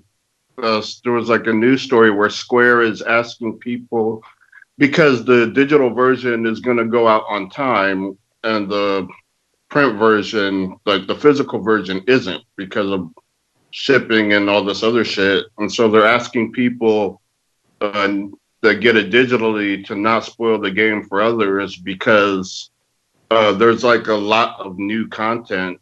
And so they're asking, you know, to be respectful and not spoil it for the people who are going to be waiting on their physical copies. Yeah. I know for me, like, I'm just gonna wait. Like, I want a physical copy. Um, but I didn't. I didn't pre-order it, and and but that's mo- mostly because I'm like I'm. I don't think I'm gonna play it like right away. So I was just like, you know, I, I'll wait. I'll wait, Well- and I'll I'll get it later. Uh, my plan is, uh, I'm gonna drive out there, and if they have a digital copy, you know, I'll have my catcher's mitt. I'll I'll try to catch it in midair. If if they don't, because I think there was an issue with uh, like they don't know, as far as Joe's article they mentioned, they like I don't think they know if they can even ship on time. If if that's the case, if they don't have a physical copy for me, I'm gonna try to see if maybe they have a digital code and you know switch switch my pre-order to that, something like that. If they don't if they don't have that, then I might just have to cancel that order and you know fire up the PlayStation and order it through there. But I want to give the brick and mortar a chance. Just I, well, here I'm from a small place, so I kind of like know these people, and I want them to stay employed. But I can easily see a lot of people just canceling all their all their pre-orders and going digital, at least for Well, now. That's what I did, and guess what? I didn't even buy it digital because you know I don't have an income, so it doesn't make no sense. You know, I got the Game Pass. I'll just play shit on there.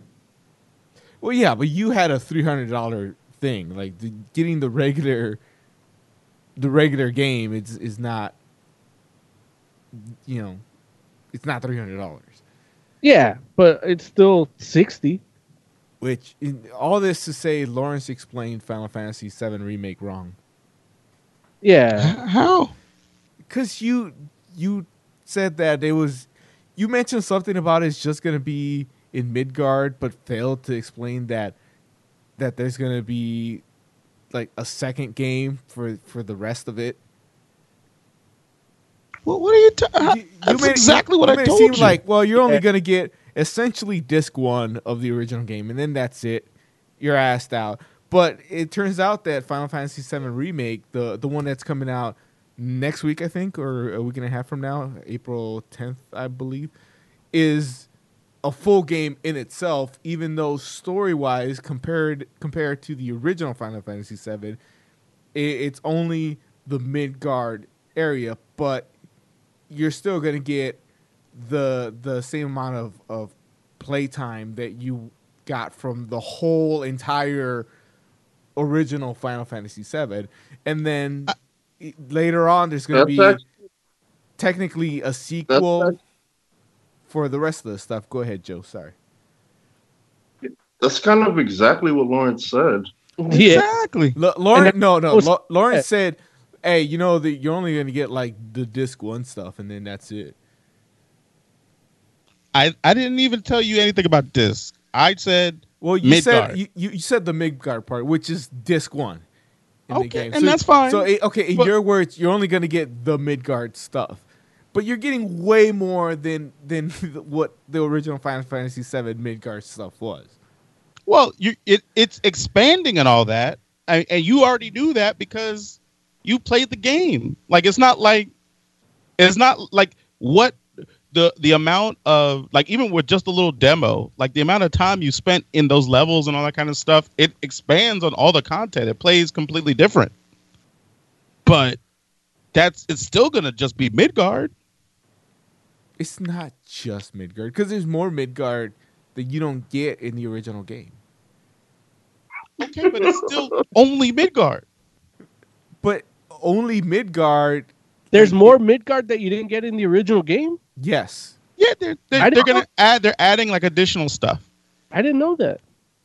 Like you're gonna get a full game's worth of content, but it's just gonna be Midgard. Like Oh. you actually get to explore Midgard. Midgard is a place. Like it Well, might that- as, it might as well be uh like Grand Theft Auto Midgard. I'm down. Grand Theft- I mean, we we all knew that the game was going to be different because it's a third person action RPG and not a friggin' like. Well, I I guess I you can't say top down, but it's not going to be the the turn based RPG that the original was. But that's a whole different thing. Like I was I was just comparing lengths last time we discussed. I wasn't comparing girths. You know? Well, I'm happy that you're happy now, Oz. Even though I told you that this was how it was going to No, be. I mean, I'm it- just happy you're on this page because I'd have been very s- fa- sad for you when you, if you had held on to your previous belief and thought you were going to be fighting Sephiroth or something. Well, I guess, uh, well, you know, You're gonna see Sephiroth. right. Do you Uh, get Sephiroth? uh, they even did say though that you you they might have a level where you get to play as as Red. Oh, that's tight. Not not as part not as part of your party, but on its own, I guess. I mean, as long as Tifa's bouncy. I'm just happy they made her like re- relatively like regular proportions. You know how long the jiggle physics took to to perfect? You talk about for Tifa in the new game? I'm talking about for Japanese video game women in general. Oh, But I forgot the guy that made the volleyball game's name. You know who I'm talking about. Yes, we did. Ninja Gaiden maker guy. Made the boobies really bouncy. Whatever. Next story. Isn't it Itagaki? Probably. Yeah. He. Shinobu Itagaki, baby. Uh, I remember the days when he used to host a Call it- show. Yeah. um, Joe, man, you want to scare Larry a little bit so he pees on his pants? Uh, sure. I'll try. So today I watched the horror movie In the Dark, which is a horror anthology. Wait, the title is Um, in the dark. Yeah. Okay. Yeah, I wasn't in the dark. Like that would be weird. But the title is In the Dark. And it's a horror anthology. It starts off with some women watching videotapes in a motel they uh they're staying at. And so the first story is about a gang that's visited by a sin eater who's murdering them one by one. Um, pretty gruesome. Like I know the one girl, he like takes her and spreads her legs and like rips them apart. Um, which it looks pretty good. Like they use practical effects. So you,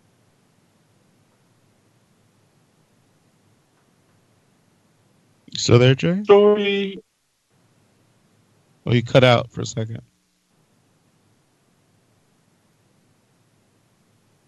It's Larry willing willing him away so he doesn't. like, he sleep with- Fucking Larry. I got mind control over Hello? Debo. Yeah, go ahead. Oh man, he's gone. Did he say this Is he was not a- on the call anymore? Did he say this was a movie or a TV show? It was a movie, but it was like an anthology movie. Okay. Uh, did you get the heavy metal minute? Did you send a heavy metal minute? I put it on. Um, I put it on on the Skype thing. The oh, chat. Yeah, that doesn't that doesn't help. Uh, I'll send it right now. Yay. Jay, you still there? It, I just got to notice that he left the the Skype. He might be trying Oh. to reconnect, see how he is. And I, I typed in in the dark. Oh, look, he's joined. I typed in in the dark, and there's like a Netflix series. There's a movie from 2015.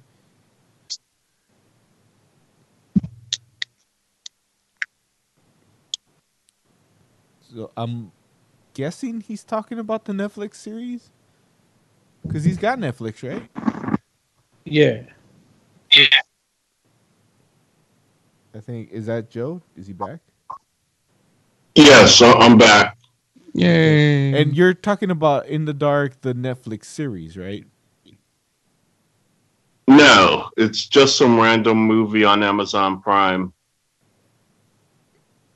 Okay. There's an In the Dark series. Yeah, I don't know if it's the same thing. I just typed in In the Dark, and that's the first thing that popped out. So it might not be the same. It might just be the same time. Oh. Yeah, this is like an older movie from like 2015, I think. That thing looks crazy. That you put into Yeah. eyes. Are you scared? Yeah. I don't know if I'm scared, but it looks crazy. Yeah, so the thing in the back, that's the Sin Eater that went and like killed the. I don't actually know when I cut off, so I don't know how much you heard. Just give Larry some of the gruesome parts. I- Okay, like, just so so, like- you all know, if I have, if I end up getting scared enough to pee, I'm peeing on you all.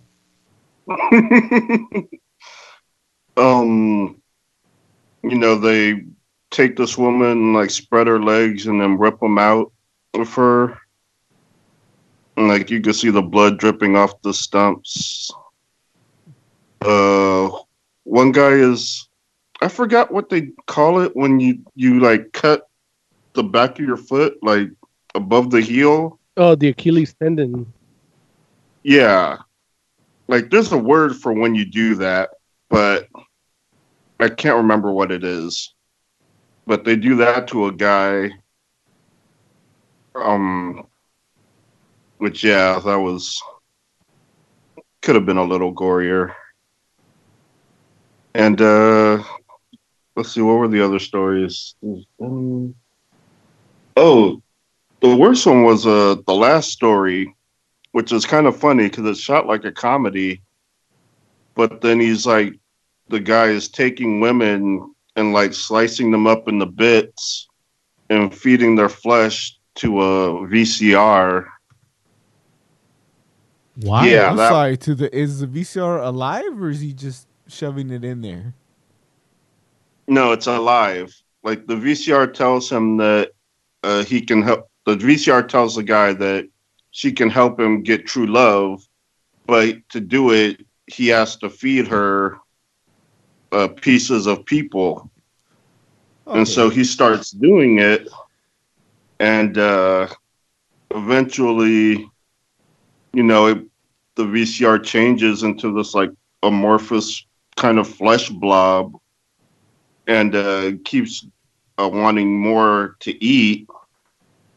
And eventually, it tells him that it's going to give him a blowjob, and it just eats his dick instead. Oh, I'm out. So he put his penis in the amorphous blob. Yeah. I mean, wouldn't we all? No.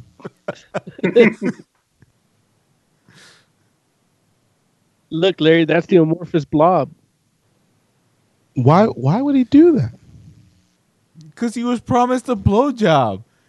That, the, That- or- that's not the blob.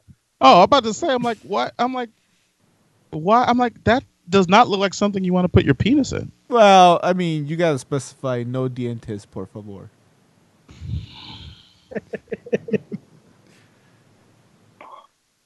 Insanity. For that one.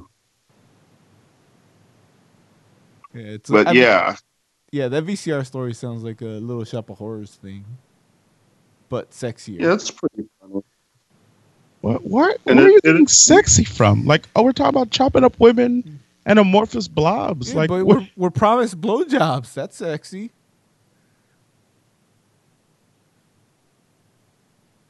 I'm. Yeah, I wouldn't have stuck my dick in it. I mean, the Little Shop of Horrors. I forget the plant's name. It never offers a blowjob. The plan is Audrey II. At least in the in the Rick Moranis one. I don't remember what it is in the original one. And then the dude's name is Seymour, right? Yeah. Yeah. Yeah, I remember that. And yeah, that's from the story Dummy. Uh, where the guy is like chopping up uh, this family because they there's a revenge plot. Oh, the story's called Dummy. I thought you were calling me a dummy. No. The story's called Dummy because it's about a boy who only speaks through his uh, ventriloquist dummy. yeah, it's no good. Yeah, we gotta make. Yeah. Lawrence- we gotta make Lawrence watch some of these. I want to, but he won't. He refuses to. And Look, I try to get him to watch non-gory horror movies that are just really good. Like he still hasn't watched Overlord, which is actually a great movie. Yeah, I started watching that. That's pretty good. That's not even scary. That's action. I know, right? Lawrence, you like action. I do like action. You like zombies, right? No. He watches them, but he doesn't. Well, there's there's barely any anyway. it's true. I don't like them. Like, I definitely have to like ramp myself up to watch zombie stuff. And I tried to get him a watch to watch Escape Room, which that isn't horror at all. That's like pretty much all action. Is that any good? But it didn't look good again, to me. No, I, I liked it a lot. Like I bought it, I watch it every now and then just because it's really good. Like even though I know all the puzzles now, it's still fun to watch. Right, that's like Saw, but without the gore, right? Right. I don't like escape rooms. Have you ever gone through one? No, I refuse to because they, like me. It's like okay, you put me in a room, I'll find my way out. Like I don't need no puzzle. I'll, I'll I know the weak spots in the walls. You know. Yeah, but it's like a it- it's a live action video game. It's not like yeah, Yeah, we could all just kick the door down, obviously. Yeah, like the hinges. You know. Like I know I can use a fulcrum and a lever. Like. Like you want me to escape? I'll escape. I'll escape in record time. Won't waste time with with puzzle. So, you know, I would get charged to do it. So that's why I don't do it. Lawrence, uh, Overlord stars Kurt Russell's son. Oh, we love Kurt Russell's son. What's Kurt Russell's son's name? Wyatt. He's the son Wyatt of, of Russell? Kurt Russell. and- Quiet, Quiet Russell. Kurt Russell and Goldie Hawn. I mean, if that's not a power couple, you saw Overboard, right? Yes. You you see how perfect they are together. Now imagine those genetics. Son's not that Is attractive. is that? I mean, that's not the seminal Kurt Russell Goldie Hawn movie, though, right? That's kind of where they fell in love. Oh, They they only have like two movies together, maybe three. I don't know. Watch um, Overlord. Just do that. How about that? do what? Just watch Overlord. How about that? I'll think about it. You're over there Uh, watching Tiger King. Did you watch? uh Did you get the Heavy Metal Minute yet? Yeah, you want to go for? God damn, eight minutes. Yeah. All right. Are we doing that now? Uh, Joe, Yeah. you're, you're done with with In the Dark, right? Yeah. Okay. Like everybody dies at the end. Spoilers. Yeah. So go ahead and do Three that, and a half out of five. and then we'll jump into news and get out of here. All right.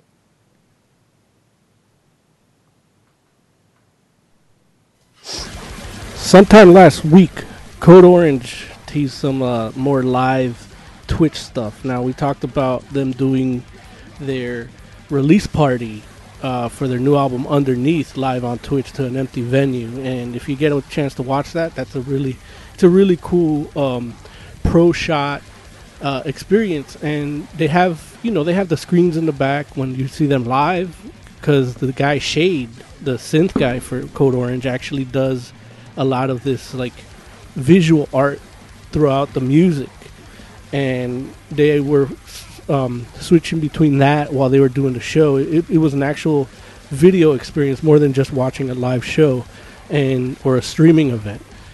And now, last week they s- talked about doing more um, live stuff on their Twitch channel. Uh, they called it they called the series "You and You Alone," and what it is, it's well, well, I thought it was just another live performance, but it is a live performance, but it's not songs per se that you know. They're doing an improvisational um, performance where they play music, they show you live, uh, not live footage, but well, well, along with live footage, but they show you um, you know rendered computer graphics and, and things like that. It turned out to be a really interesting way for Code Orange to actually keep a uh, a hold on their audience while they can't tour. Um, so while they would, where in a perfect world without plague and disease and infection, they would tour the country and the world. Now they're doing a weekly date instead of a weekly live show. They're doing a weekly Twitch show. So they're taking the the tour to you, so to speak, and they're doing it in a really interesting way. I've seen a lot of stuff from home now in this new COVID nineteen world, and this is one of the more unique ones. So check that out. It's on Twitch. Code Orange on Twitch. Physical album sales have dropped. They have dropped to less than a million per week for the first time ever. Uh, and this is due, of course, to coronavirus and the self isolation and, and safer at home orders all over the place. Not to mention the fact that stores are closing and the companies that press records and albums and, and, and CDs are are shutting down all over the world. Um, it says uh, physical album sales totaled just 979,000 copies this week. Uh, this is the first time weekly sales have dropped below 1 million, according to Nielsen um, statistics. So, yeah, there's another industry suffering, not just comic books or barbering. Now, this bit of news is kind of cool. Um, I'm surprised this hasn't happened before, but you can now buy personalized Motorhead t shirts. Uh, Motorhead recently launched a new promotion called Umlaut Yourself. The band invites fans to enter their name into a generator, which will add it to the iconic Motorhead logo. Uh, you follow the instructions to add the name in the classic War Pig War Pig design. Now, if you don't know what that War Pig design is, it's like Google Motorhead shirt it'll be the first thing that comes up. It's basically their mascot with Motorhead across the chest and England across the, be- the belly. But now instead of England, it'll have whatever you put on there. You can get Fantastic Forum, you can get Heavy Metal Minute, you can get, you know, whatever you want. Your name, your mom's name, your granny's panties brand, like whatever you want. But I'm just surprised it took so long to do it. But yeah, I'm I know what I'm getting for my birthday. Gary Holt has gotten his coronavirus test results back and he's tested positive for the disease. Now, we, we talked about him having the disease in previous installments of Heavy Metal Minute. And yeah, that was all his supposition. He has since been, you know, gotten over it. He, he feels 100% better, he says on his Instagram post. Uh, the post is out now, deleted, but he says, uh, So I finally received my test results back and it, it was positive, it was. Lisa's came back, his wife, negative. and it's been long enough since my symptoms that I am officially in the clear to do only the things I am allowed, like buy my own groceries. I feel great, made it through the tougher moments, and my health feels 100% normal. Thanks to everyone who had wished us well. Now it's time to start working on some new Exodus riffs while I'm basically stuck at home. So yeah, he got the test results telling him he was positive about a week after he healed himself from it. And while you're stuck at home, self isolating, streaming stuff, you know, SiriusXM wants to make the experience of being at home a little easier for you. And they're giving you free SiriusXM subscription till May 15th. From now till May 15th. Um, it was announced on the Howard Stern show yesterday. So you can listen to Howard Stern, you can watch his video uh, segments. Um, you can listen to Liquid Metal, Ozzy's Boneyard, Lithium, Octane, Turbo, and Hair Nation, all the good metal stations they have commercial free from now till till May 15th. And one of the good things that separates SiriusXM from other streaming service for music is that you have radio personalities, you have DJs talking music up, you have uh, shows within the music uh, channels, and they're commercial free. It's a, a good new experience to have if you're you're tired of just listening to everything on shuffle on your run of the mill streaming services. All you really have to do is just go to SiriusXM.com slash offer slash free listen, free dash listen, or you could just download the mobile app and you'll be ready to go. But yeah, free SiriusXM. I guess that counts as a mo deal too, huh? And now there's a a new super group out now. Umbra Vitae. It's uh, members of the Red Chord, Job for a Cowboy, uh, Converge, Wear Your Wounds, Twitching Tongues, Hatebreed, Stomach Earth, Uncle Acid, and the Deadbeats. They're all, it's Sean Martin, Jack, Jacob Bannon, Mike McKenzie, Greg Weeks, and drummer Joe Rice. And they have released a song called Return to Zero. You can stream it right now anywhere you stream music. And uh, Bannon tells Revolver that the music is a lot of is a lot about bettering yourself. He says right here, Return to Zero is about removing resistance in oneself in order to be the best version of you that you can be. He says, I feel that this is a relatable topic for many. What resistance is and how it manifests is unique and is in, it's unique to every single one of us. For me, this is a constant process and essential for being a better husband, father, friend, artist, and human. Below, you'll find a section of the lyrics that state this better than I can in a paragraph form. Thank you for everyone who continues to listen. And then there's a little poem. Uh, but yeah, you can pre order Shadow of Life. That's the album that'll be out on May 1st, May 3rd. And uh, the website is orcd.co. Umbra Vitae, Shadow of Life. I'm Moses Magnum. This has been Heavy Metal Minute.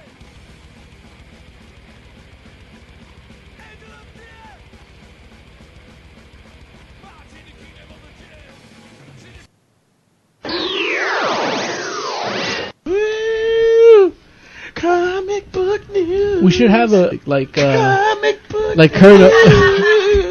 well, not not like that, but like So so dude was just like, I have corona. Before he got the test, he was just like, I got he it. had it. He had all the symptoms that they were telling him, like you know when he talked to his doctor on the phone, and said you have it. And then, but I don't know if you heard the other heavy metal minutes, but it was everybody that was on that tour Yeah. Had it. So one of them is still in the ICU.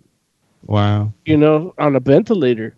So it, it, it you know, it, he, but my, I guess the bit of commentary I had is like the test that he got basically he got after he was over it. Like he could have just died waiting for the full confirmation. You know what I mean? Right. Right. So it's the sad state of things right now. But eh, what are you gonna do? Just live or die, I guess. Yeah. Yeah. So um Robert Robert Venditti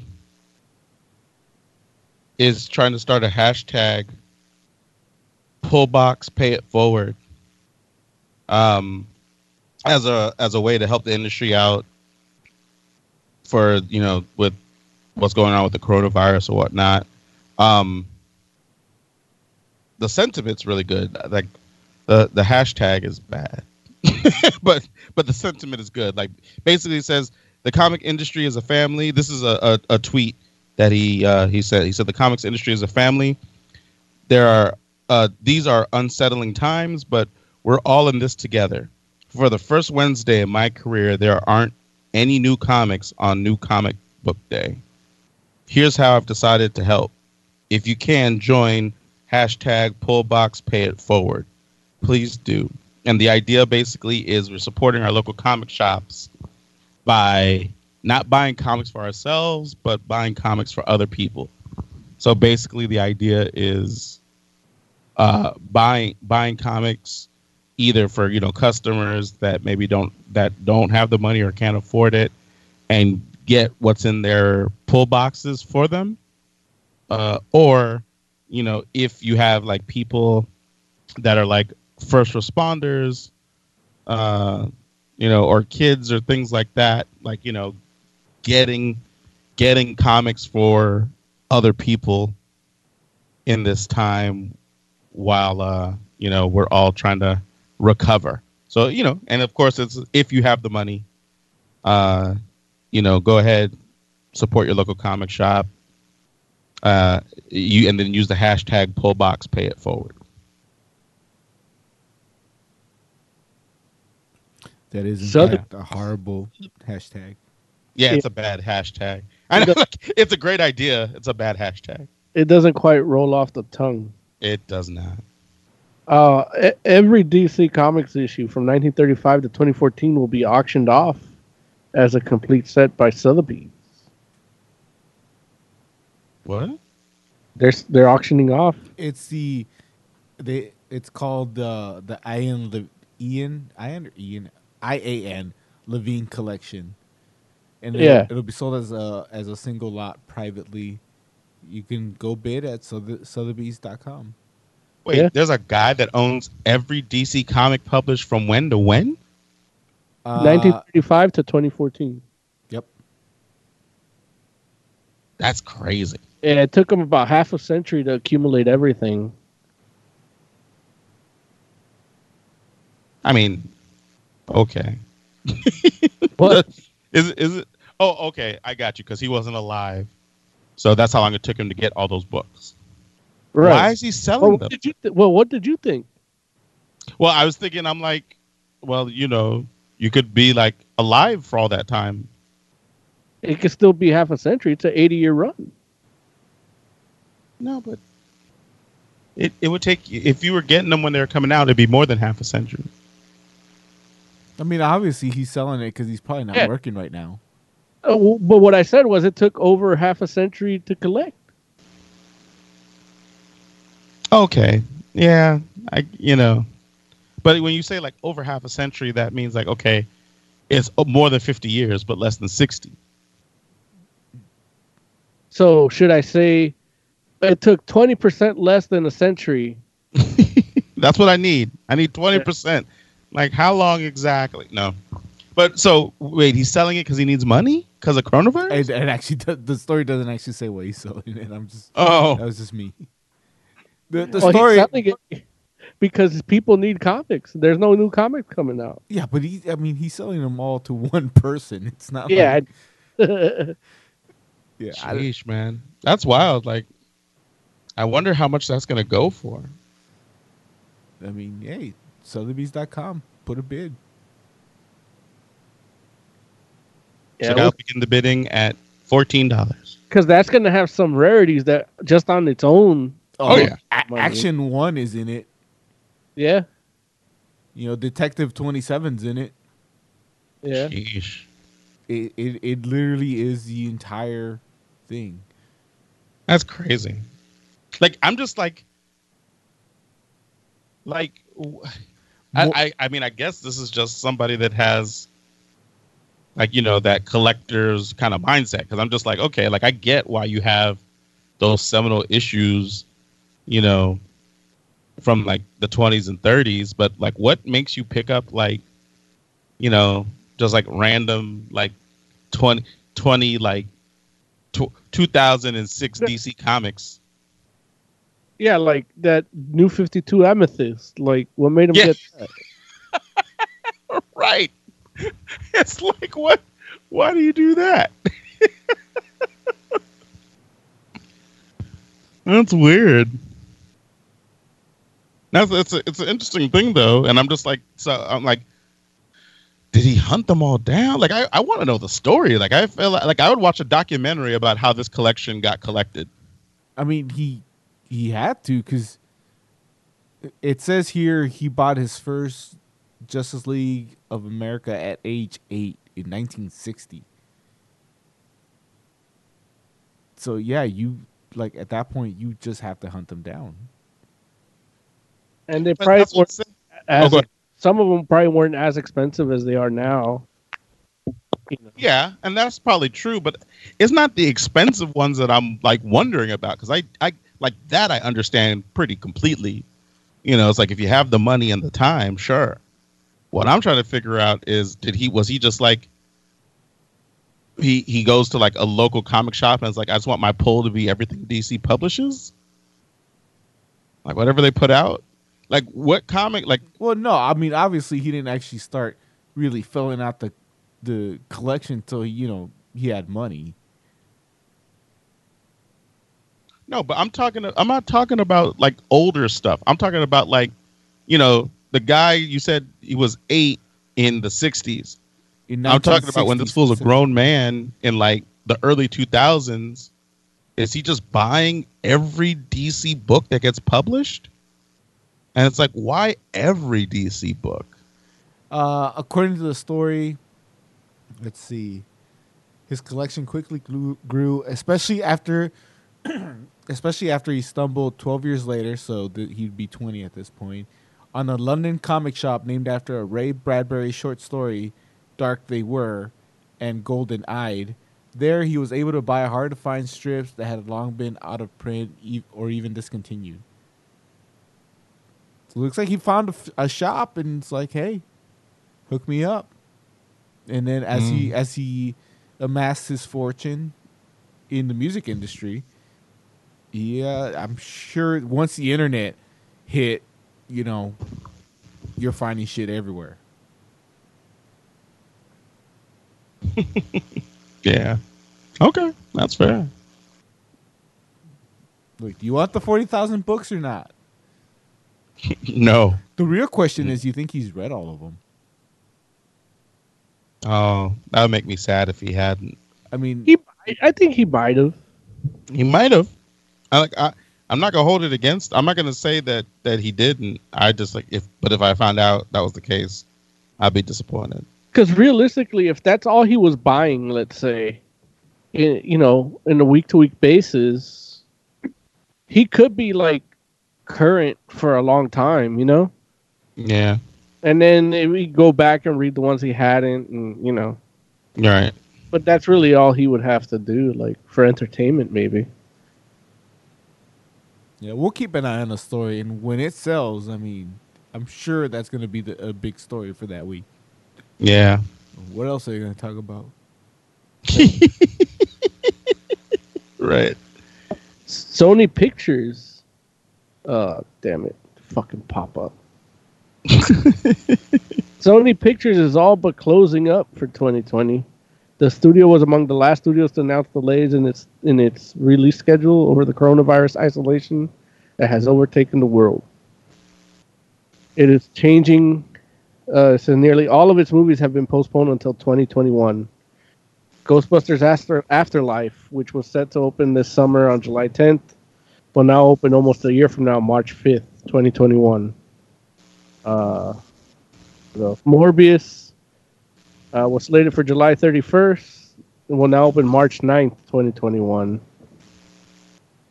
Uh, Peter Rabbit 2 is leaping from August 7th. leaping. from August 7th to January 15th. That that's what we're all wondering about. But what about Peter Rabbit 2, though? Yeah, Peter Rabbit 2. and J- January 15th date was previously occupied by Kevin Hart comedy Fatherhood, which, Fatherhood, which is uh, the only film slate moving up to October 23 of this year. You don't have to read the story word for word. Yeah. Yeah, I did. So so they moved the Kevin Hart movie up. Yeah, because they think we're going to survive this. And, you know, They're like, no, nothing else is gonna be out.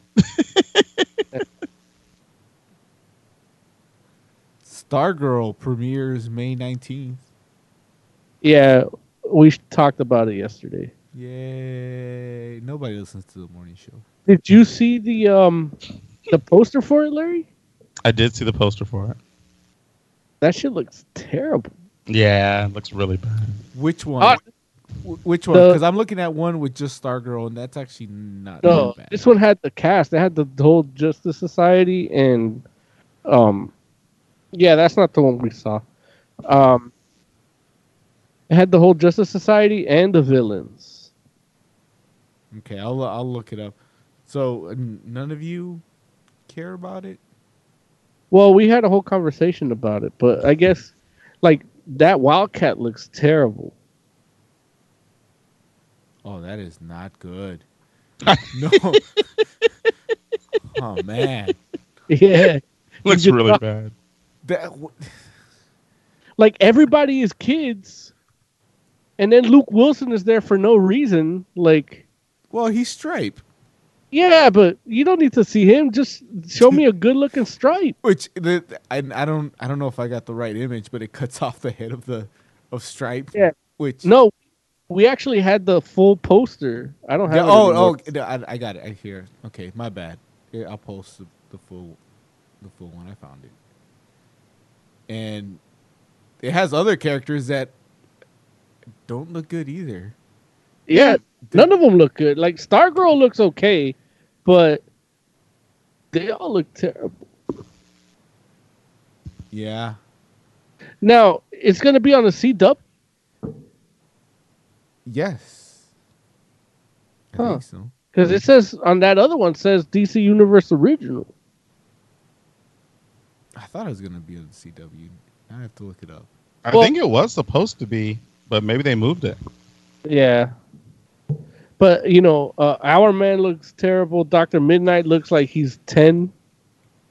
Uh, Wildcat, like I know Larry, you clowned on Wildcat's mask in the past. Period. Like because it looks like one of those things you used to get in the Happy Meal.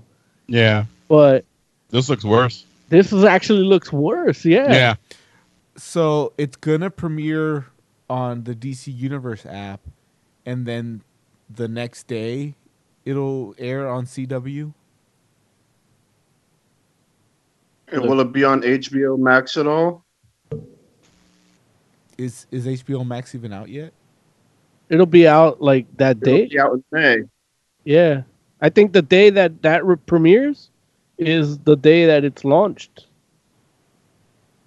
Okay, I'm gonna have to do some research research on that then, because yeah, what I'm seeing is it's it's gonna be on DC Universe, and then the next day on CW. I'm not seeing anything about HBO Max. I don't see why it would because it's not like, uh, HBO not gonna ruin their brand. yeah. But yeah, that that was uh, man. We we had a, a bar fest on Tuesday talking about that. Like, so are they not supposed to be kids? Like, are those adults? It's the Justice Society, Larry. No, I'm asking about the actual like actors though. Like, The I, I know who the Justice Society is. I'm just saying, like, are they supposed to be children In I the mean- show, yeah, but in the show? That yeah, that's what I'm saying. Like, those are actual children. They're not like yeah, they're children on purpose. That's why Wildcat is a little girl, and not you know, old ass boxer. Yeah, I don't, I don't get that. Like, why did they make him a little girl? like his whole character is him being an older, grizzle, like veteran who teaches the young people, and now he's a little girl. Right, get Luke Wilson the fuck out and put give me an old ass Wildcat. Hey, Domino's in it. who's in it? And Luke Wilson would be a great Wildcat. Do- well, Domino. I'm gonna call her Oh. Domino because I don't really know who that is. I'm not sure if Luke Wilson be a great Wildcat, but he'd be better than the little girl.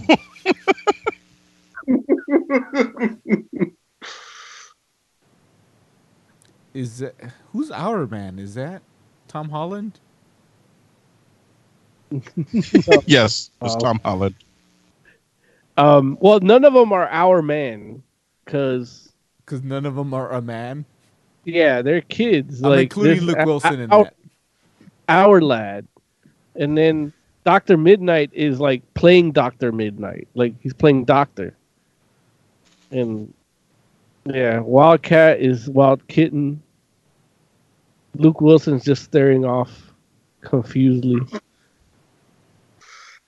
That's Luke Wilson's natural state, though. Yeah. How many of you think that that Wildcat people are gonna call Catwoman? Who knows? Who cares? Well, yeah, obviously. So, so what's going to be a worse show, this or Supergirl? This. This. I Just agree. because, like, Like- the idea is that Supergirl at least has adults in it. Is that Well- the idea? you know, Supergirl. You look at a poster and it's like, okay, that might be interesting. I got to check this out. But this poster actually looks how you feel when you actually watch Supergirl. Yeah. Supergirl Supergirl tries and fails. This looks like it's not even tr- like they put all the effort into Stargirl and got Luke Wilson, and everything else is an afterthought. I feel bad for the one Stargirl fan. Like the that's hilarious. Like I mean, she's probably got like three fans. She was in the Justice League cartoon, so someone's got to know her. the the robot doesn't even look real. oh, it looks worse in in action. I'm just saying, like uh, It- it- they like, showed it at look the like it's of- like Iron Giant too. They they showed it at the end of the the crisis on the CW, and he was not good. I'm glad it Uh, was there, but and it it, it didn't actually move. I'm so glad I didn't watch that. Yeah, so we have something to look forward to. the cancellation. It's like, is this how we're making it through the virus? Why does the homeboy look so scared? Look, you see the poster? Is that Doctor? Was that Midnight? Who's that? Black? Yeah, midnight. He, look at his eyes. He looks like shook. yeah. Shook. He's, he's trying to figure. He's trying to figure out. He's like, how did I let my agent talk me into doing this? this is that bullshit. Come on, man. He's like, I studied at Juilliard.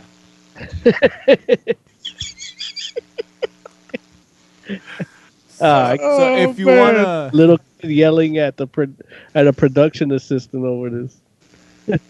um, Dr. Midnight is contemplating his life choices. and he's only six.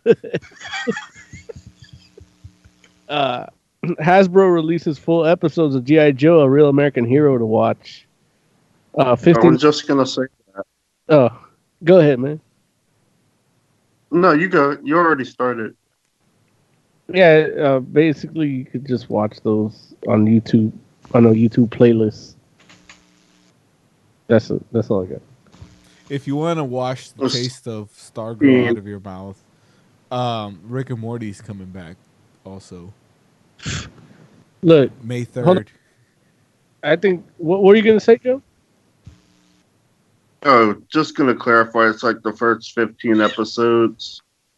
Uh-huh.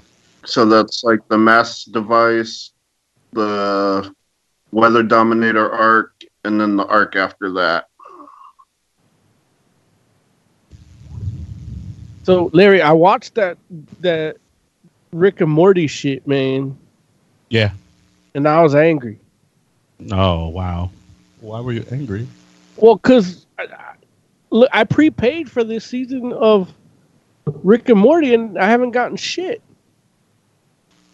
Why? Why did you prepay for it? because I bought it because they wouldn't stream it anywhere, like you know, like on demand. Oh, like if you don't have a cable provider, you mean? Right. So I, if I bought it, I could, you know, I would. I just get it like when it comes out, 9 p.m. Boom, I, I watch it. You know. But it it's coming, like I said.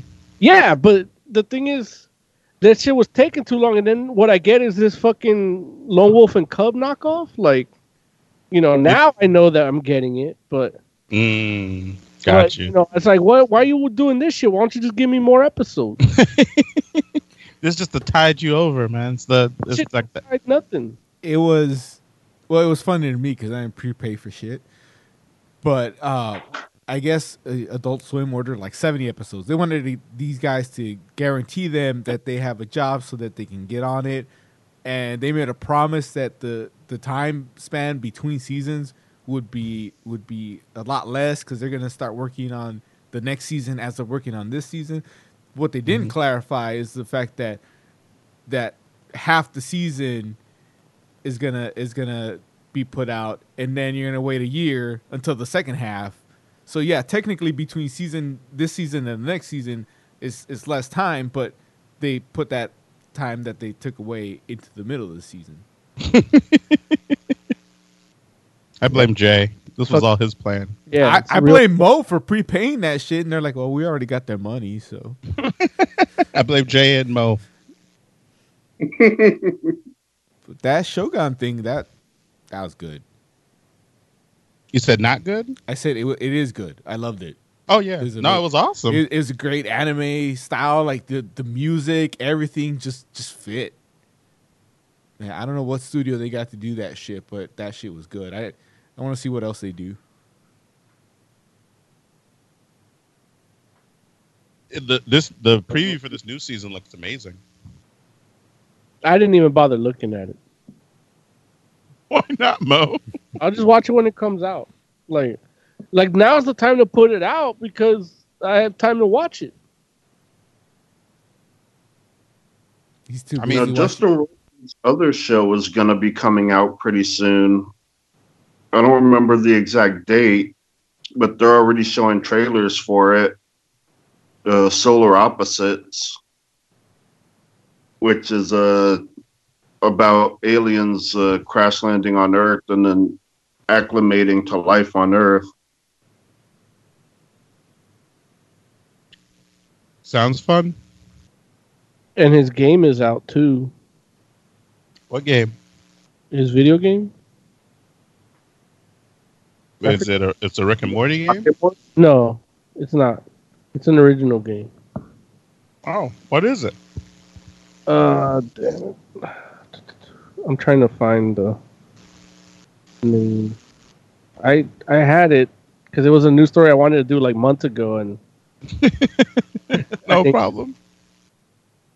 They do hmm. have a Rick and Morty game out though. yeah, they have a bunch. They have like Pocket Mortys. That's like Pokemon. Yeah. What I oh. was gonna specifically mention Jerry's game. What's Jerry's game?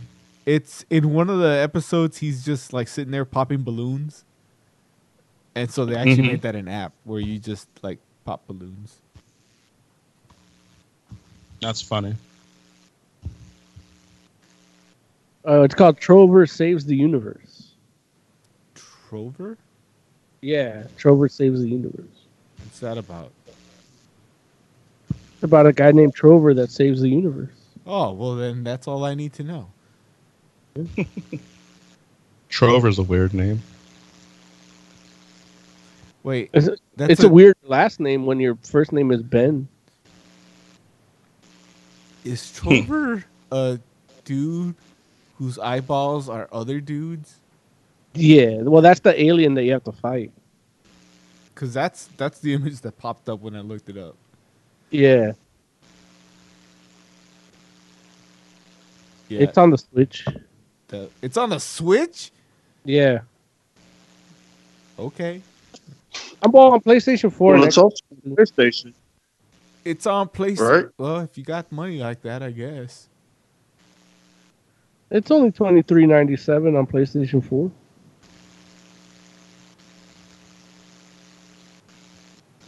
Yeah. Okay. I mean, I guess we got to do something in these times of quarantine. Right. We can't all watch Stargirl. Thank God. The oldest piece of Marvel art in existence is the last page to Submariner story from Marvel Comics number one. That's cool. I will post that in chat.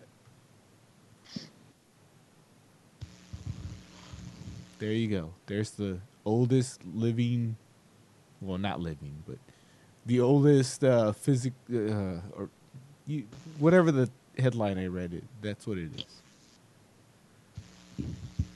That's comics the Marvel way. Speaking of comic art, one of the comic artists, Will Sliney, is uh, teaching you how to draw comics through his YouTube channel while you're self isolating. He said That's it's, cool. it's all for a good reason. It's all in really, really good spirits. One, it's doing something creative that kids can enjoy and they're learning from it. But two, it's really helping adults seeing the drawings that the kids are doing.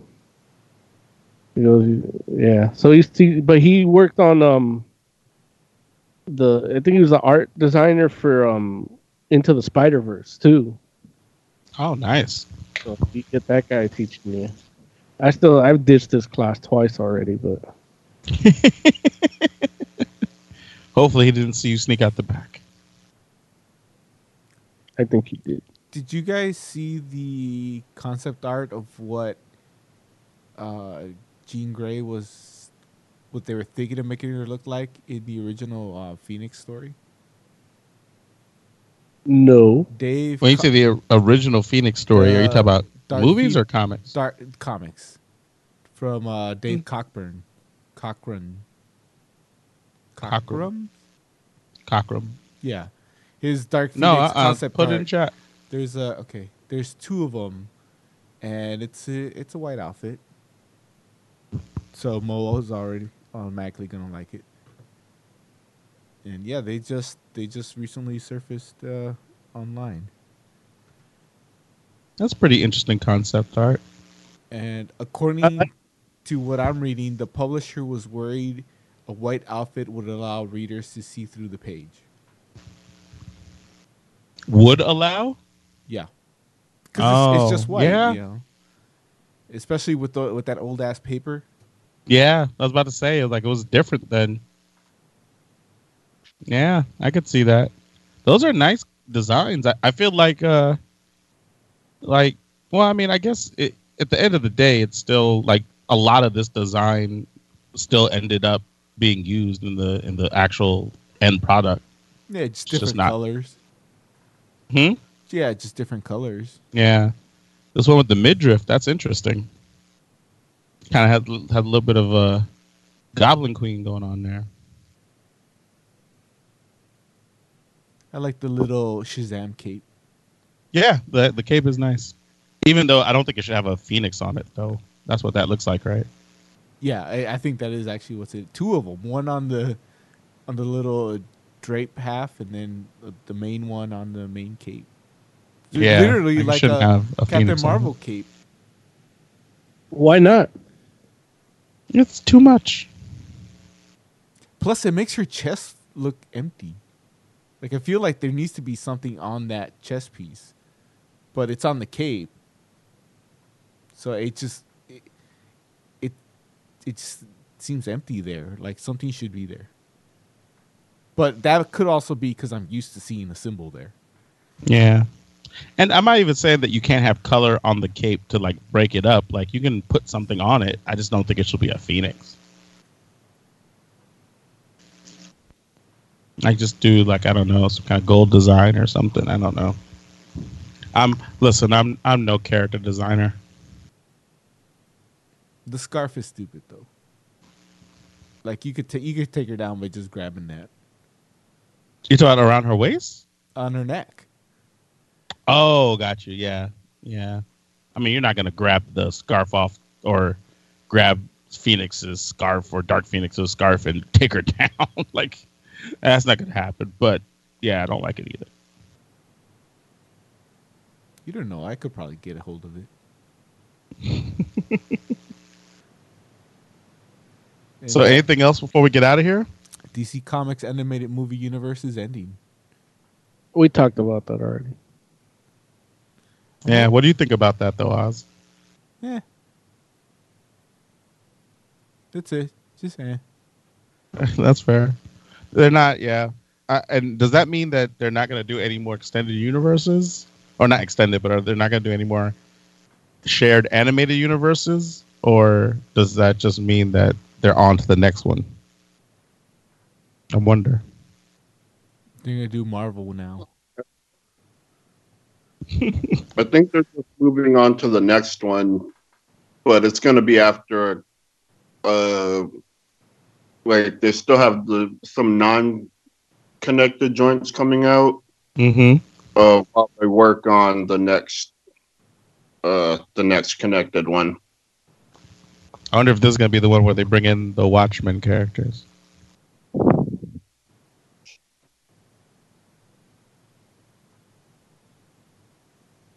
Probably not.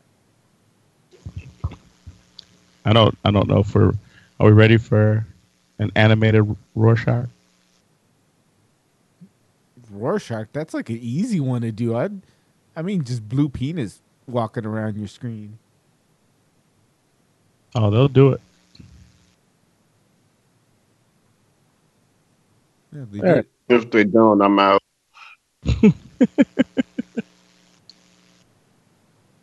Like Joe's here for the big blue piece. Aren't we all? Like it's some his character. All right. Let's hit that wrap up music. Jay, give me some final thoughts, man. Um, just I don't know. Stay safe or something if you want. Maybe wash your hands. Fair. Oscore, final thoughts. Can't wait for this Stargirl.